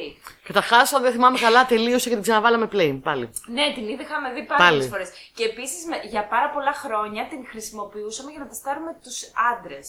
Ναι. Σε παρέες. Ισχύει. Τους βάζαμε αυτή την ταινία και άμα βλέπαμε ότι με αυτή την ταινία ήταν cool, πέρναγαν το τεστ για να είναι φίλοι μας, γκόμενοι, whatever μπορεί να είναι. εκείνη την Ισχύει. εποχή. Εγώ, μια που λέμε για αυτή την ταινία, ε, εγώ την είδα όταν ο Δημήτρης τον γνώρισε και με πήρε τηλέφωνο και μου είπε τον γνώρισα. Έλα ρε. Οκ. Και λέω, οκ, θα, θα το βάλω να το δω. Και ο έρωτάς μου ήταν ε, ειδικά μαζί του. Ναι, ναι, Ειδικά που τον είδαμε πρόσφατα και έπαθα Στο σοκ, Sandman. ούρλιαζα. Στο Sandman. Sandman. Ε, ούρλιαξα, Ναι, εννοείται, ούρλιαξα, δεν το εννοείται. ήξερα, δεν είχα ιδέα. Και ναι, Τέλειο από τότε, casting για το εντάξει. συγκεκριμένο Τέλειο ρόλο. casting. Ε, καλά, ναι, ναι. Παιδιά, Παιδιά, είναι δεν- εξαιρετικός, είναι- τι να είναι λέμε τώρα; απίστευτος και το μυαλό του είναι Ναι, σε άλλη ναι. διάσταση. Εντάξει, είναι σε άλλη, σε άλλη διάσταση. Ε, μεγάλο έρωτο για όποιον δεν τα έχει ξανακούσει που τα έχω πει σε άλλο επεισόδιο. Θα πω πολύ γρήγορα ότι αυτό ήταν. ε, Ξεκίνησε ο χαρακτήρας της Hedwig, άρχισε να κάνει με την drag persona του. τη- Την έφτιαξε σαν drag persona βασισμένη σε κάποια. ε, ένα, ένα κολλάζ ατόμων που ήξερε. Ε, έφτιαξε αυτή την drag persona και πήγαινε και έκανε live stand-up ε, με την περσόνα αυτή όπου έλεγε υποτίθεται ιστορίες από τη ζωή της. Ε, εμπλουτίστηκε τόσο πολύ το πράγμα που άρχισε να έχει υλικό για να γράψει ένα ολόκληρο θεατρικό. Τελείως off-Broadway αρχικά και χωρίς τρελή επιτυχία. Ε, έφτιαξε αυτό το musical θεατρικό που είναι μια σύγχρονη punk όπερα θα την πω εγώ μάλλον και όχι rock όπερα. Είναι. Γιατί Είναι, έχει, είναι, έχει είναι, πολύ είναι punk μέσα. Η Hedwig. Ναι, είναι τελείως punk η Hedwig. Ε, και κατόπιν, όταν ε, αποφάσισε να κάνει τα βήματα του στο κινηματογράφο και να σκηνοθετήσει και όλα, γιατί την έχει σκηνοθετήσει ο ίδιος και στην ταινία, έκανε αυτή την ταινία η οποία είναι πραγματικά με low budget και λίγα μέσα. ε, ένα, ένα χάρμα οφθαλμών, ένα καταπληκτικό δημιούργημα, ένα υπέροχο πράγμα που το βλέπεις και είναι τέλειο και μιλάει για έναν πολύ ιδιαίτερο χαρακτήρα. Ε, η ταινία δεν είχε τεράστια επιτυχία. Παρόλα αυτά ήταν αυτό που λέμε το sleeper hit που επειδή ε, απόκτησε τρελό cult following όπως εμείς από Ναι, τότε αυτό ακριβώς. και κόσμο να κάνει τατουάζ και κόσμο να λέει Hedwig ε, ε, άρχισε να έχει φοβερά μεγάλο underground following μέχρι που ξαναμπήκε πλέον στο θέατρο και full στο Broadway έχουν παίξει το ρόλο του Hedwig ο Michael C. Hall, ο Neil Patrick Patrick Harris πλέον μεγάλοι A-listers πλέον πια Ξέρεις ποια είναι μεγάλη φαν του Hedwig; Ποια; Η Nicole Kidman. Άσχετο. Α, Βεβαίως, τι τρελή φαν του Hedwig. Τι λες; Και ήταν και ο ρόλος που ήθελε να συνεργαστεί με τον, ε, ε, με τον John Cameron Mitchell και τον πήρε να σκηνοθετήσει την ταινία της στο Rabbit, ε, Rabbit, Rabbit Hole. Hole. Το Rabbit Hole. Ναι. Ε, Τρελή θα- φαν. Ξαναπήρε τα ηνία ο Τζον Κάμερον Μίτσελ πέρυσι νομίζω, αλλά δεν του πήγε. Ε, θα το έκανε στο, ανά τον κόσμο, τουρνέ, το θεατρικό, αλλά με τον COVID λίγο σταμάτησε, ακύρωσε κάποια πράγματα. Ήταν να έρθει και η Ιταλία δίπλα, έλεγα θα πάω, δεν υπάρχει περίπτωση να μην πάω να δω τον Τζον Κάμερον Μίτσελ να παίζει Hedwig Θεέ μου. Ε, για όποιον δεν έχει δει την ταινία, τι, τι κάνετε τόσο καιρό, έχει μαλλιά στη γλώσσα μου, αν είναι να το πηγαίνετε δείτε το Hedwig. Ε, υπάρχει κάποιος λόγος που αυτό το πράγμα χωρίς καμία πρόθεση, χωρίς λεφτά, χωρίς τίποτα έγινε. Αυτό που έγινε. 15 χρόνια κοντά 20 τώρα. Ε, Εντάξει, έχει είναι γίνει υπέροχο, είναι υπέροχο, αυτό υπέροχο. που έχει γίνει. Και δεν νομίζω ότι με έχει αγγίξει πιο πολύ ταινία από ότι με έχει αγγίξει αυτή από, από, από όλες τις πλευρές. Ξέρω όλο το soundtrack απ' έξω, ξέρω όλους τους διαλόγους απ' έξω. Μπορώ να το τραγουδήσω όλο τώρα. και ναι, Hedwig. Όταν η Γογό έκανε το τατουάζ, ε, μόνο που την άρπαξα από το μαλλί, γίναμε κόλος. Το οποίο ήταν τελείω παράλογο. Είχα πει, είχα πει ότι θέλω να το κάνω και μου ήρθε μια μέρα με το τατουάζ και γίναμε μαλλιά Πραγματικά κουβάρια. πίστευε, ε, ε, πίστευε τώρα η Χριστιανό ότι κανένα άλλος άνθρωπος δεν το έχει αυτή την ιδέα και δεν το έχει κανείς άλλος. Εγώ έχω γνωρίσει από τότε Όπως τουλάχιστον εγώ. τρεις ανθρώπους που έχουν το ίδιο τατού με Και μένα. έχεις κάνει αυτό το μισό, το. Ε, φυσικά, τέλειο εντάξει, αυτό, άνθρωπο, ναι, όλοι ναι, αυτό ναι, ναι. κάνουν. Εντάξει, έχω, έχω γνωρίσει άλλους τρεις ανθρώπους που έχουν. Θέλω να κάνω και ένα δεύτερο όμως. Θέλω να κάνω την περούκα. Την, ε, την animation τέλειο, περούκα το. τέλειο, με τέλειο. το- Ναι, ναι, ναι, το- και εγώ, Πάμε. όταν, και εγώ όταν έκανα το Χάμιλτον νόμιζα ότι μόνο εγώ το έχω. Ναι, όχι, Δεν το έχει δεν το έχουμε κανένα μόνο άλλο αυτό, στον δεν το έχει κόσμο. πολλοί κόσμος. Αλλά ναι, τελικά όχι. Εμένα το hot take μου είναι. Εγώ έχω το ίδιο με το Virginia Woolf το δικό σου. Δηλαδή, επειδή το έχω δει στο θέατρο με την παππούλια και μ' άρεσε πάρα πολύ, έχω μια άρνηση να δω την ταινία, αλλά θα τη δω. Όχι, όχι. Θα τη δω, θα τη δω. Θα τη Δεν δω. έχει καμία σχέση. Εντάξει, κοίτα, ε, καταλαβαίνω τι λες, αλλά τώρα μιλάμε για άλλα επίπεδα. Ναι. Ναι, για ναι, άλλα ναι, ναι, επίπεδα. ναι, ναι. Δηλαδή και άλλο. Όχι, το άλλη πιστεύω. και η μουσική, κουλτούρα, άλλη ναι, ναι. μουσική. Απλά ξέρεις τι, όταν έχεις ε, βιώσει κα- ένα θεατρικό τόσο ωραία, Ναι, Ναι, ναι, όχι, ναι. συμφωνώ πάντα απόλυτα σε χάνει αυτό που πιστεύω λες. στο σινεμά. Δηλαδή, αντίστοιχα είναι, θα το πούμε μετά στις μερικές αναφορές, π.χ. ε, για μένα σίγουρα θα ήταν στο top 5 μου το Rocky Horror Show. Αυτό Ναι, ήθελα και να εγώ πω. ήθελα να και εγώ ήθελα να το αν βάλω. δεν, αν δεν, αν δεν αλλά πίστευα ότι το θεατρικό δεν είναι, ξέρω εγώ, 100 φορές ανώτερο Ακριβώς. της ταινίας, ας πούμε. Φαντάζομαι ότι το σκέφτηκα και το βάλα και δίπλα στο Rent που σας είπα τη γνώμη μου για την ταινία του Rent. Και Ναι. λέω όχι. Το θεατρικό δεν συγκρίνεται με τίποτα. Το έχω δει ε, μαγνητοσκοπημένο και επειδή έχω δει και την, Αυστραλία, και την αυστραλέζικη version γιατί έπαιζε ο Russell Crowe με την Kylie Minogue και έχω ένα θέμα με τον Russell Crowe ε, Οκ. έρωτα. Ε, και το είχα δει και αυτό, μέχρι και αυτό είναι καλύτερο από την ταινία. Δηλαδή δεν συγκρίνεται. Παρ' όλα δεν αυτά, μπορεί θα να σας μπει. πω, θα σας πω για το Hedwig ότι επειδή έχω δει και το θεατρικό μαγνητοσκοπημένο με τον Τζο Κάμενο Μίτσελ και το ελληνικό και φυσικά είναι αριστουργήματα για τα δύο, η ταινία είναι καλύτερη. Είναι από τις σπάνιες φορές που η ταινία είναι καλύτερη από Ξέρεις όλα. τι, μπορώ να για το μένα. φανταστώ. Δεν το έχω δει το θεατρικό, έχω δει αποσπάσματα. Ολόκληρο δεν το, δεν το έχω βρει κάπου να το δω. Ε, αλλά το φαντάζομαι γιατί ενδείκνυται. Ναι, είναι, δηλαδή είναι αρκετά δεν κινηματογραφικό. Είναι το αρκετά θεατρικό. κινηματογραφικό. Δηλαδή μπορεί να γίνει, μπορεί να γίνει μεταφορά και μπορεί να εμπλουτιστεί. Και το, το φαντάζομαι. Και έχει ότι... κάνει παπάδες, δηλαδή. Ε, είναι μπορεί, σαν ένα μπορεί, τεράστιο καταλαβες. βίντεο κλιπ το Αυτό. οποίο είναι σαν να βλέπεις ένα νέο Bowie, δεν ξέρω τι. Α, ναι, ναι, ναι. είναι, είναι εκπληκτικό. Έχει κάνει ό,τι μπορούσε να κάνει με αυτό το θέμα και με αυτό το budget, τα έκανε όλα, ρε παιδάκι μου. Δηλαδή δεν άφησε τίποτα ο άνθρωπος. Και παίζει και Michael Pitt μέσα στο ρόλο που ήταν πολύ καλός. Ναι, Πολύ ναι. καλός ο Ε, Michael ε, Pitt σαν Tommy Γνώσης. Έφερε κάτι σε Kurt Cobain εκεί Ε, πέρα. αυτό, α, γεια σου. α. Έφερε- Μα αυτό ήθελε Έφερε κιόλας, κάτι σε φαντάζομαι. Velvet Goldmine. Έτσι, γιατί έτσι, έτσι, πραγματικά εντάξει. Πολλές επιρροές. Ωραία. Αυτά λοιπόν. Νομίζαμε τα υπόλοιπα ότι στο θα- επόμενο νομίζω μέρος μας γιατί αρέσει το λίγο το σκίσαμε. Hedwig. Όχι καλά. Ωραία. Όχι καλά. Ευχαριστούμε πάρα πολύ που μας κάνετε παρέα. Ευχαριστούμε, παιδιά, που ήρθατε. Εμείς Τα ευχαριστούμε. πούμε στο επόμενο Για, μέρος γιατί για συνέχεια. πραγματικά Βεβαίως. Περάσαμε απίστευτα. Περνάμε πολύ Είναι ωραία. πάρα Περνάμε πολύ ωραία, ωραίο ναι. να ανακαλύψεις Υπήρξε ανθρώπους ταύτισης. που Υπήρξε μπορείς να ταύτισης. Αυτό, αυτό, επικοινωνήσεις. πώς- γενικά, γενικά με πάρα, για πάρα πολλά πράγματα, ναι, αυτό. Λοιπόν, πες στα πολύ γρήγορα τα, τα social media. Ε, Instagram, Facebook, Spotify, YouTube, Google Podcast, ε, WordPress, Discord, ε, Anchor. Ξέχασα κάτι, όχι δεν νομίζω. Όχι. Podcast. Ευχαρι- Pop Culture. Ευχαριστούμε πάρα πολύ και το χορηγό μας το Paradox. Paradox Project Escape House ε, με κωδικό εκδοτικό Pop Culture για όποιον θέλει να πάει και να παίξει. Θα λέμε ξανά σε λίγες μέρες με το δεύτερο μέρος του special Για όσα δεν είπαμε εδώ. Λε, λε, λε, επεισοδίου. λε, λε, λε. Μέχρι τότε να προσέχετε να μας αγαπάτε, σας αγαπάμε. Ευχαριστούμε πολύ παιδιά. Τα λέμε στο επόμενο επεισόδιο. Γεια σας. Γεια σας. Γεια σας.